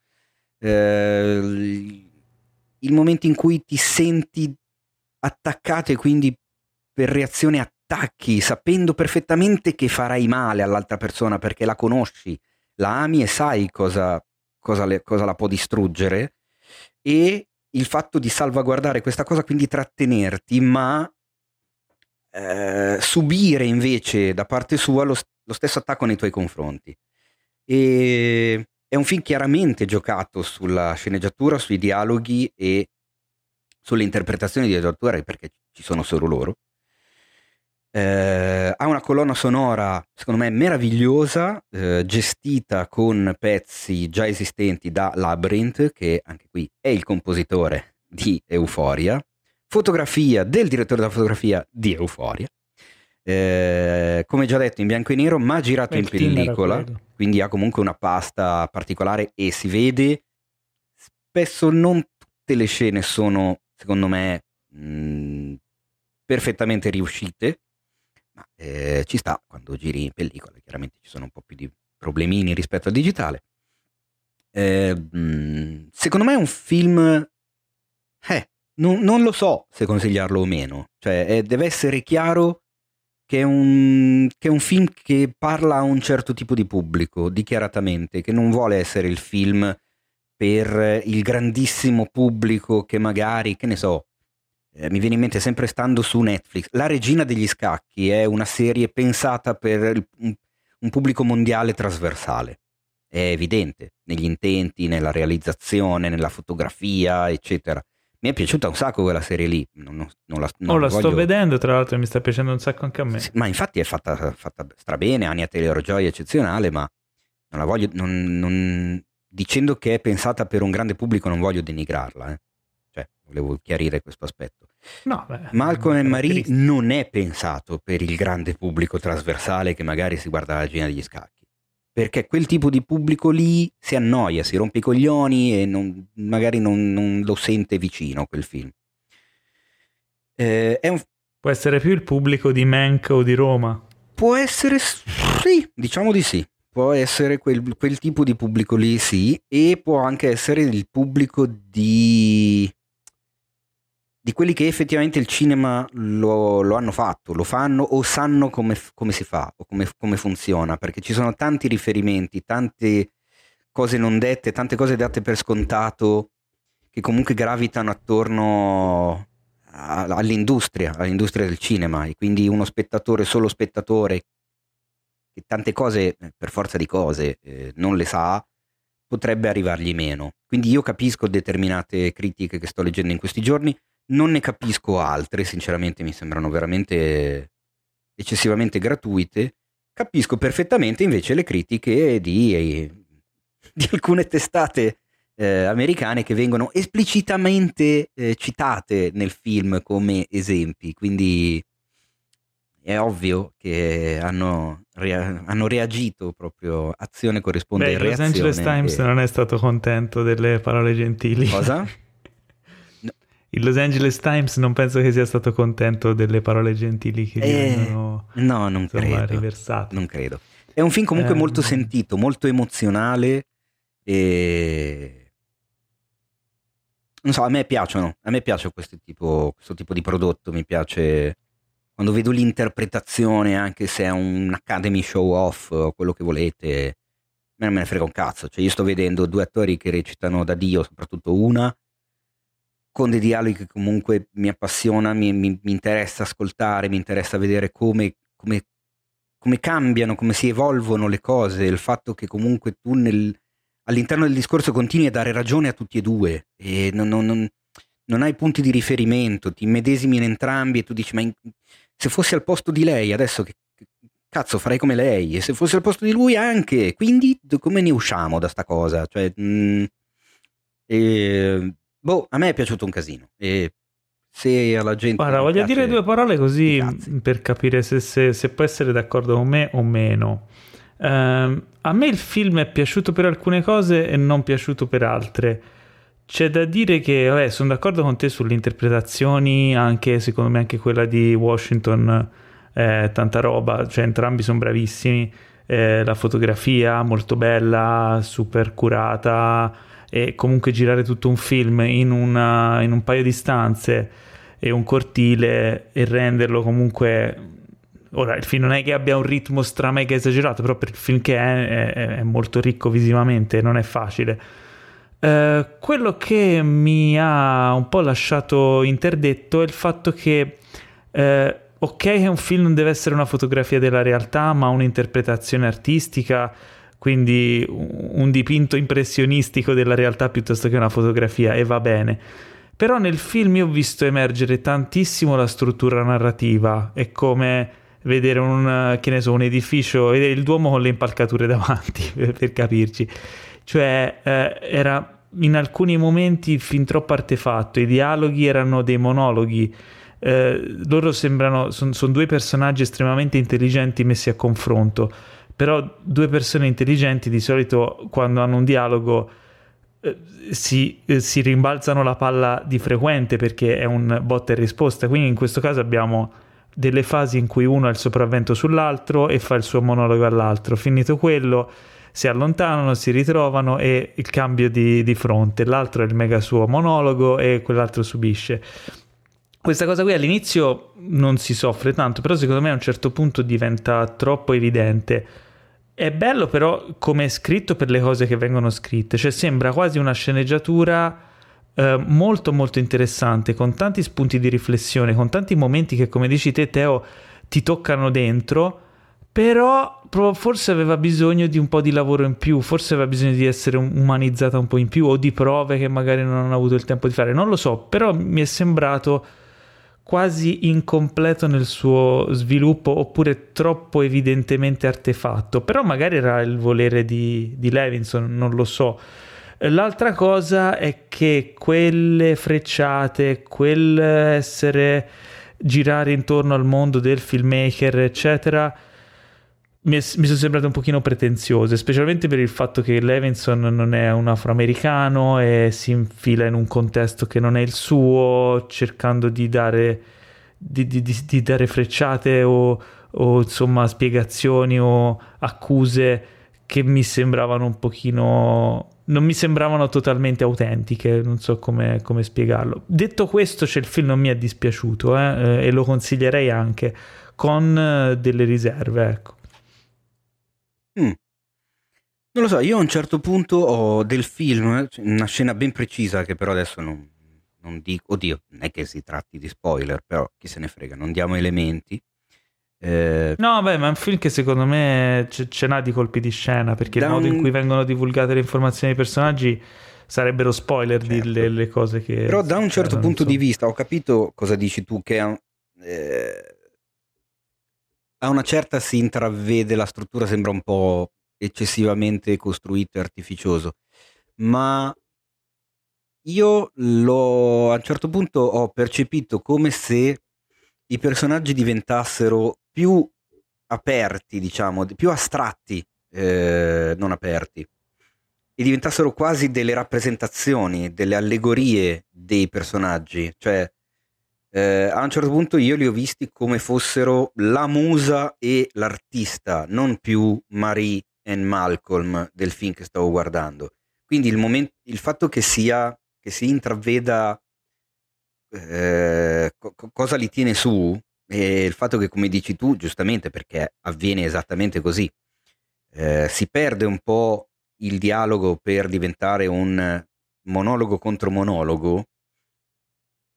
Secondo me la cosa era esattamente cercata e realizzata sì, sì, no, per, per essere quella roba lì perché erano diventate delle, delle astrazioni, insomma, cioè il discorso si era ampliato, non era più mm. la mia fidanzata è incazzata con me, che palle, io stasera volevo sbronzarmi e festeggiare, ma cioè, il discorso è diventato talmente più ampio e astratto, si, si, non si parla più di episodi ma di concetti. E quindi per rappresentare un concetto io ho bisogno di più spazio, non, non posso rimanere inscatolato nel botta risposta, nel fatto che mi interrompi mentre parlo perché sei incazzato e vuoi dire la tua.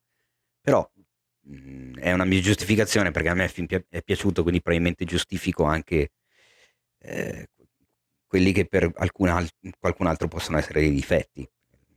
Ci sta. Certo. Ci sta, ci sta. Comunque, questo era Malcolm e Marie che trovate su Netflix.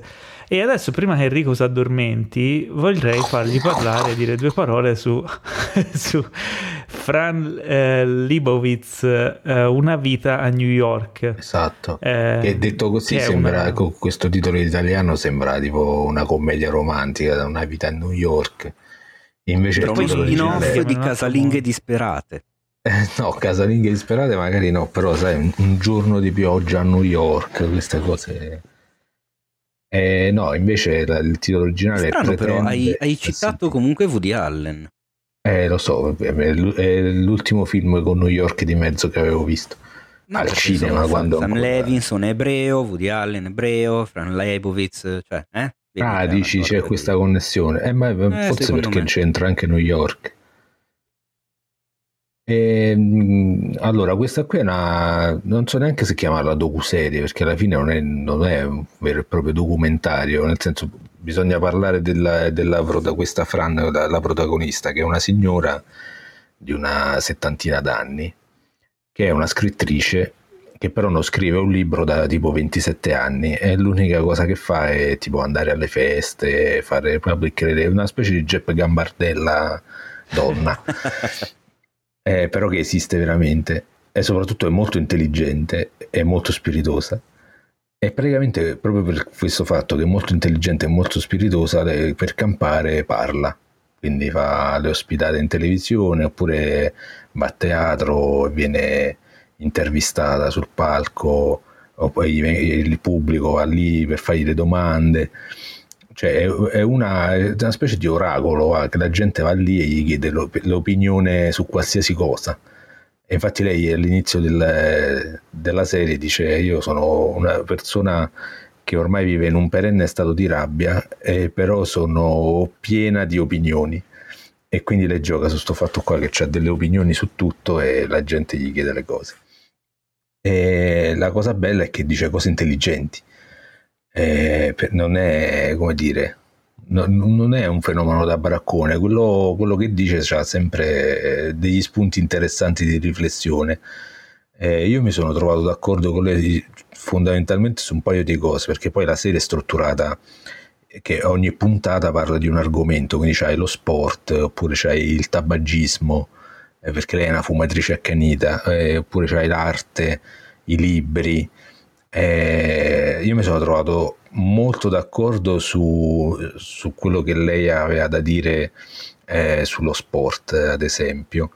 C'è questa scena eh, dove lei viene intervistata da Spike Lee, eh, sembra, sembra, in uno studio televisivo, non so se era una cosa d'archivio o era una cosa fatta apposta per la serie. Comunque c'è Spike Lee e lei sedute uno davanti all'altro in stile Letterman per farvi capire dove Spike Lee, che è fan sfegatato di basket NBA, lui mi pare che dei Knicks, se non, se non erro, New York Knicks. Esattamente, dove eh, eh, tipo lui va lì e le, le, dice secondo me tipo la gente tipo Michael Jordan possono essere paragonati agli artisti come perché creano delle emozioni eccetera la solita retorica di chi ama lo sport faccio presente vabbè, che io forse lo sport è una delle cose che più detesto nella mia vita, la, la, la competizione in generale, ma lo sport... Da fare o da vedere? Tutte e due. Eh, ma, cioè, tollero, diciamo così, lo sport quello amatoriale, nel senso che fai per tenerti in forma, chi, oppure, che ne so, per svagarsi, c'è cioè chi piace, ok, ma lo sport a livello agonistico è proprio la monnezza della monnezza.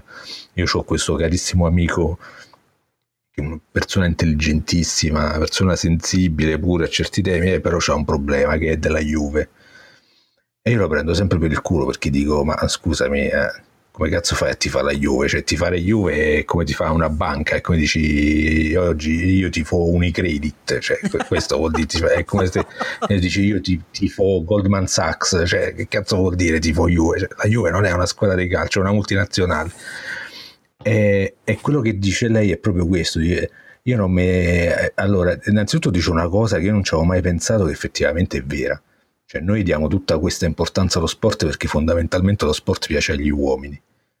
Le donne se ne sbattono il cazzo dello sport, giusto ultimamente, negli ultimi 20-30 anni, forse qualcosa è uscito fuori, ma comunque una minoranza rispetto agli uomini che praticano e guardano lo sport quindi lei ha questa teoria che secondo me è vera, che lo sport ha tutta questa importanza e ci girano un sacco di soldi perché è l'uomo che, che ama lo sport fondamentalmente. E, e poi dice sì, che non, cioè, lo sport per lei non ha senso perché non, cioè, soprattutto in America cioè, è, solo, è, solo, business, è solo soldi.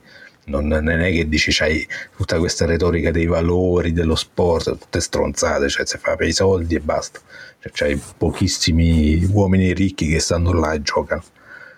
E, e lei risponde a Spike Lee, per me non è, non è, possibile paragonare uno sportivo a un artista per il semplice fatto che tu un, un'opera d'arte la vedi, la ascolti, eh, la leggi a seconda del mezzo più e più volte e tu ogni volta ci trovi qualcosa di nuovo, qualcosa di interessante, qualcosa che non, che non hai notato, che però ti arricchisce.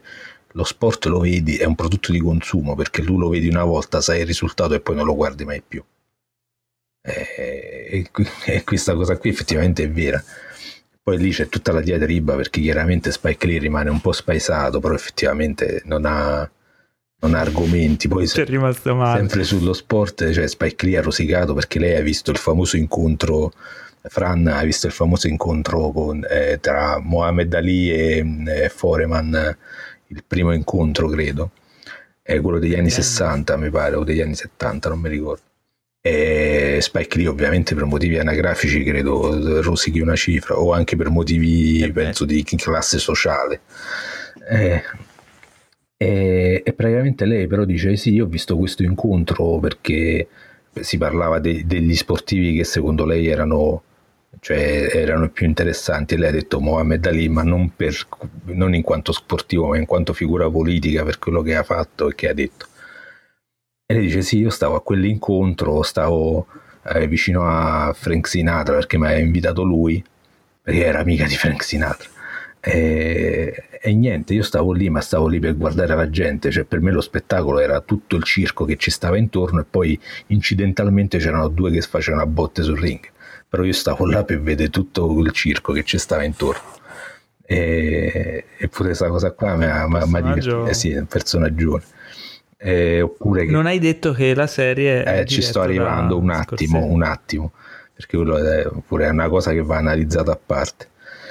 E Ok. poi l'ultima cosa pure che ha, che ha, diciamo così, ho visto che su internet ha destato un po' di scalpore il fatto che lei quando parlava di, art- di arte dice che la- secondo lei l'arte che sta subendo il calo maggiore è l'arte visiva, quindi i quadri perché per lei il mercato dell'arte è praticamente un racket, è diventato un racket, ha usato questo termine, che è quello che un po' pensavo pure io, eh, però lo pensavo così da esterno a naso, mm, cioè non sono esperto di, di arte moderna, però lei ha confermato questa mia impressione e ha detto...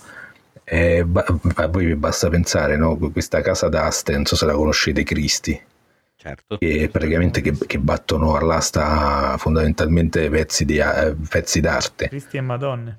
Esatto.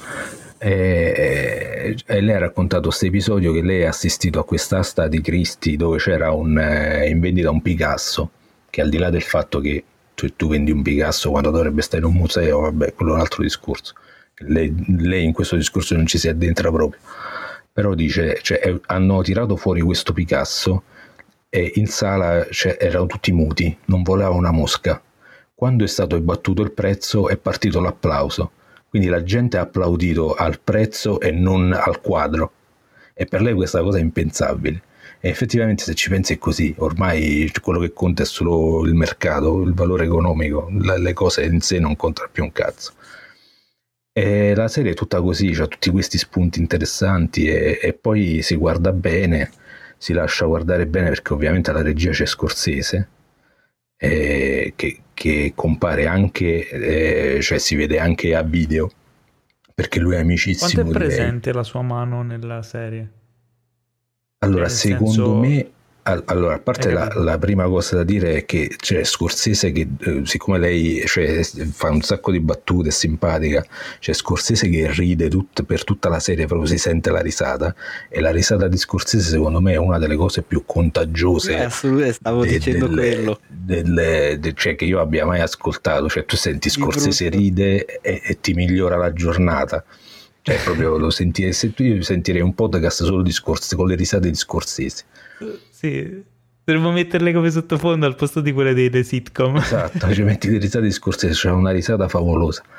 E la mano sua si vede nel senso che con tutto che si vede che l'ha girato con la mano sinistra e la destra legata dietro la schiena e con occhio bendato, però si vede che c'è sta la mano sua perché ogni inquadratura cioè, non è sprecata. E quando c'è lei che gira per le strade di New York, eh, quelle inquadrature là sono proprio sono inquadrate con tutto che cioè con una, una steadicam del cazzo, cioè si vede che è fatto con pochi mezzi, però si vede che ogni, ogni inquadratura la macchina da presa sta dove deve sta. E questa cosa, secondo me, perché Scorsese forse è proprio non c'è possibilità che Scorsese giri male, non lo so. E il ritmo pure, il ritmo regge benissimo perché lei è divertente e ti fa sbracare dalle, dalle risate, e poi perché come è montato, tutto, cioè si vede che dietro c'è sta uno che sa fa, cioè se, se gli metti a girare un filmino del matrimonio ti sa girare bene pure quello. Scorsese non, secondo me è uno dei quei pochi rimasti in vita che sono secondo me intoccabili. Qualsiasi cosa fa è oro. Assolutamente d'accordo. E quindi anche questa? E quindi anche questa consigliatissima sia per lei, soprattutto per lei, perché questo è un personaggio, Fran Libowitz, che da noi è praticamente sconosciuto. È uscito uno dei suoi libri tipo 30 anni fa, poi non l'hanno più ristampato. E... Ok, ok, ok. Quindi Fran Libowitz, Una vita a New York, che trovate su Netflix.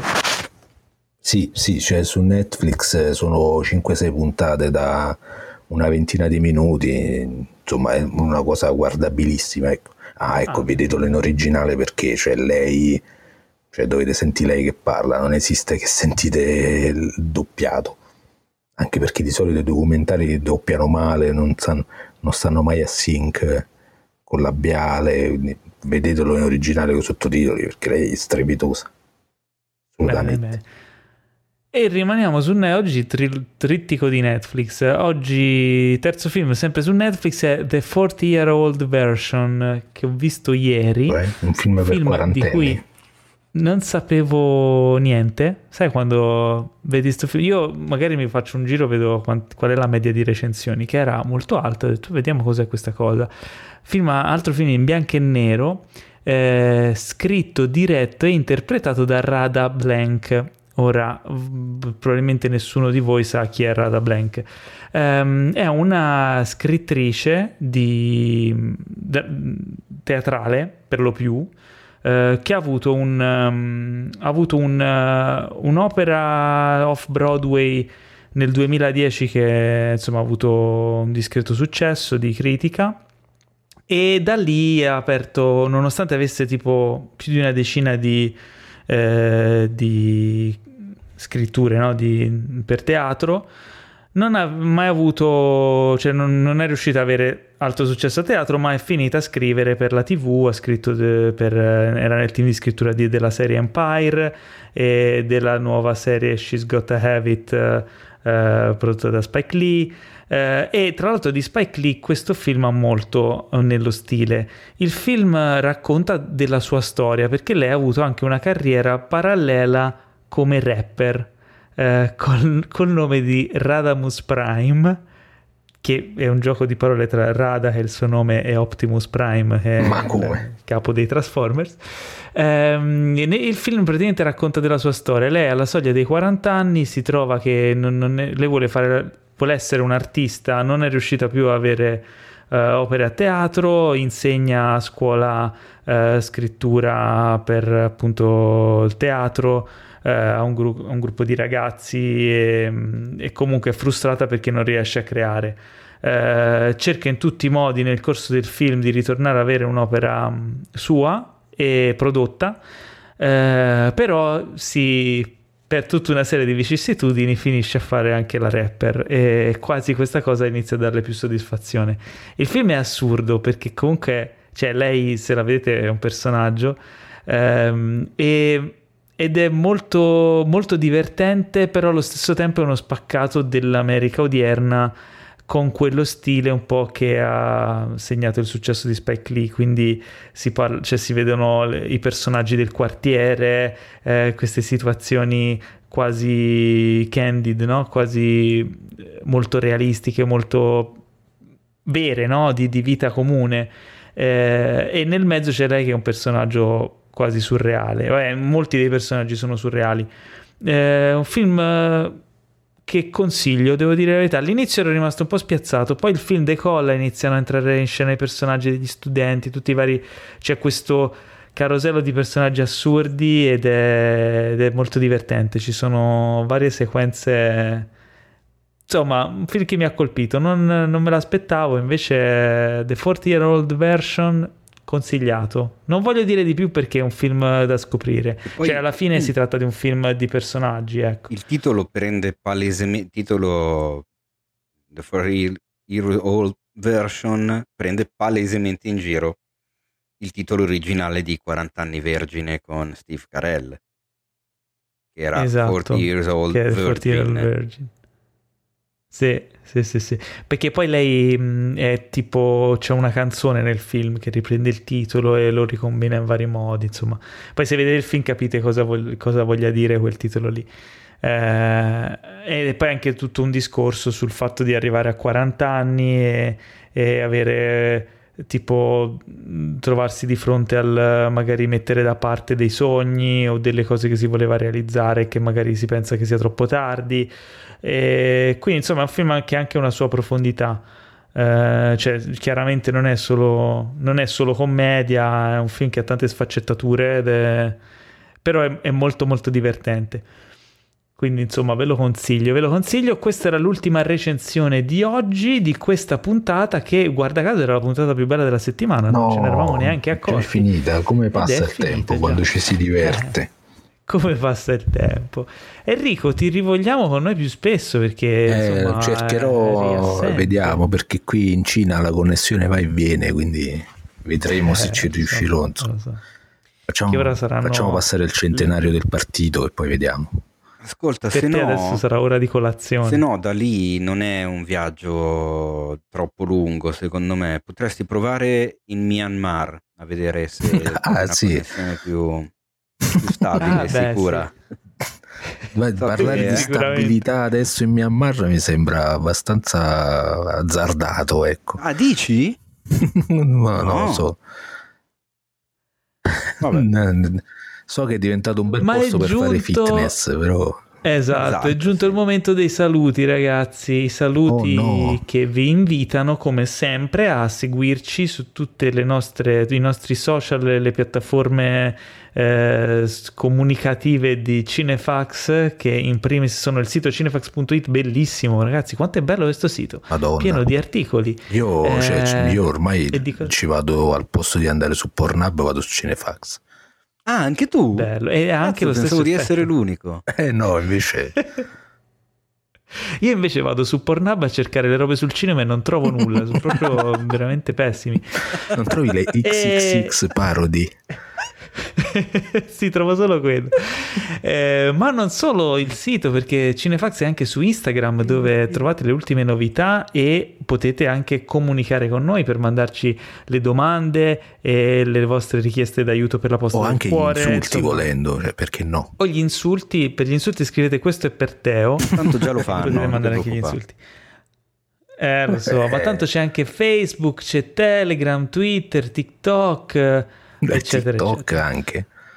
Sì, dove ci sono tutti i balletti cinefili di Teo. Fa- cioè, stai facendo o ti stai ancora Teo preparando? che balla tutti i giorni il balletto di Pulp Fiction. No, in realtà ci sono dei, dei Cinefax, ma non ne sto caricando da un bel po' di tempo. Però, se, se volete, posso dirvi che c'è la Chiacchi che è impazzita. È entrata nel tunnel di TikTok e sta pubblicando Beh, lo una, so, chat- l'ho visto. una cifra l'ho di TikTok con uno dei nostri gatti come protagonista Fermatela. principale e ormai è, inarre- è inarrestabile. Chiara, fermati, basta.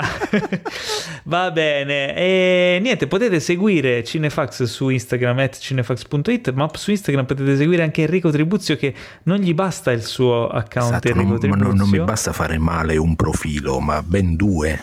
Ben due. Cioè Enrico L'altro Tribuzio invece è- tutto attaccato e l'altro è a cena d'Artrucido con la R. Vabbè, ma non ho capito, ma siamo qua per si fare scrive? pubblicità ai profili Instagram. Sì, per fare pubblicità a chi... Certo. E quelli no, soprattutto Esatto. quelli lì scritti in romano senza impegnarsi per scriverlo in italiano perché pensa che così d'artrucido la gente capisca. Esatto. Aia. Eh? Non Paolo, va bene, non Paolo, va bene. Se- Ah, Paolo, eh, una co- volevo dirtela anche Dimmi. settimana scorsa. Quando cadranno tutti questi colori delle regioni che non si può andare, che non si può andare di qui, che non si può andare di là, fossi in te eviterei il Lazio per qualche mese. Esatto. Secondo me ti hanno Così, già eh, dato il così. Ah, naso. io da amico. detto, non ho mai detto niente di male contro i romani. Io adoro i romani, adoro Eh sì, Roma, certo. il Sì, Lazio. questo mi sa tanto di eh, non sono razzista, ma. Mi sembri Però- Salvini. sai Ho ho tanti ami- però ho tanti amici gay, sai quei discorsi che Esatto. uno fa per autogiustificarsi, no? No, non mi dare dello Allora, stronzo cinico voi romani- perché io ho anche un cugino sordo. Esatto. Cari amici romani, potete mandarvi le vos- mandarmi le vostre dimostrazioni di affetto su Instagram at Paolo Cellamare, ma nel frattempo vi salutiamo e partiamo con il saluto di Enrico che fa così. Come fa? Ah, già, arrivederci amiche e amici. No, io no- non te lo meriti, però ti- ho deciso che stasera ti mando a dormire felice, comunicandoti che ho iniziato Star Trek Deep Space Nine. Ma porca di Uh, quella ti tratti puttana. bene. Eh sì, Grande Harry, bravo, bravo. Un applauso a Enrico che è diventato uno dei nostri. Eh, potete ascoltare invece il saluto classico di Teo, di un Teo selvatico, che fa così. Pace e prosperità a tutti. Non è così. No, com'era? Se face bene, fratelli. È un saluto anche da me, Paolo Cellamare. Lunga vita e prosperità Ah, a tutti ecco. voi cinefili Ah, e del comunque- eh, Comunque- ti sei fatto sgama su. digitale. Comunque adesso dico una cosa che tanto tu la sfumi nella sigla e quindi rimane un segreto perché non si ascolterà fino in fondo questa mia frase arrivare. Questo podcast è stato presentato da The Best Blend,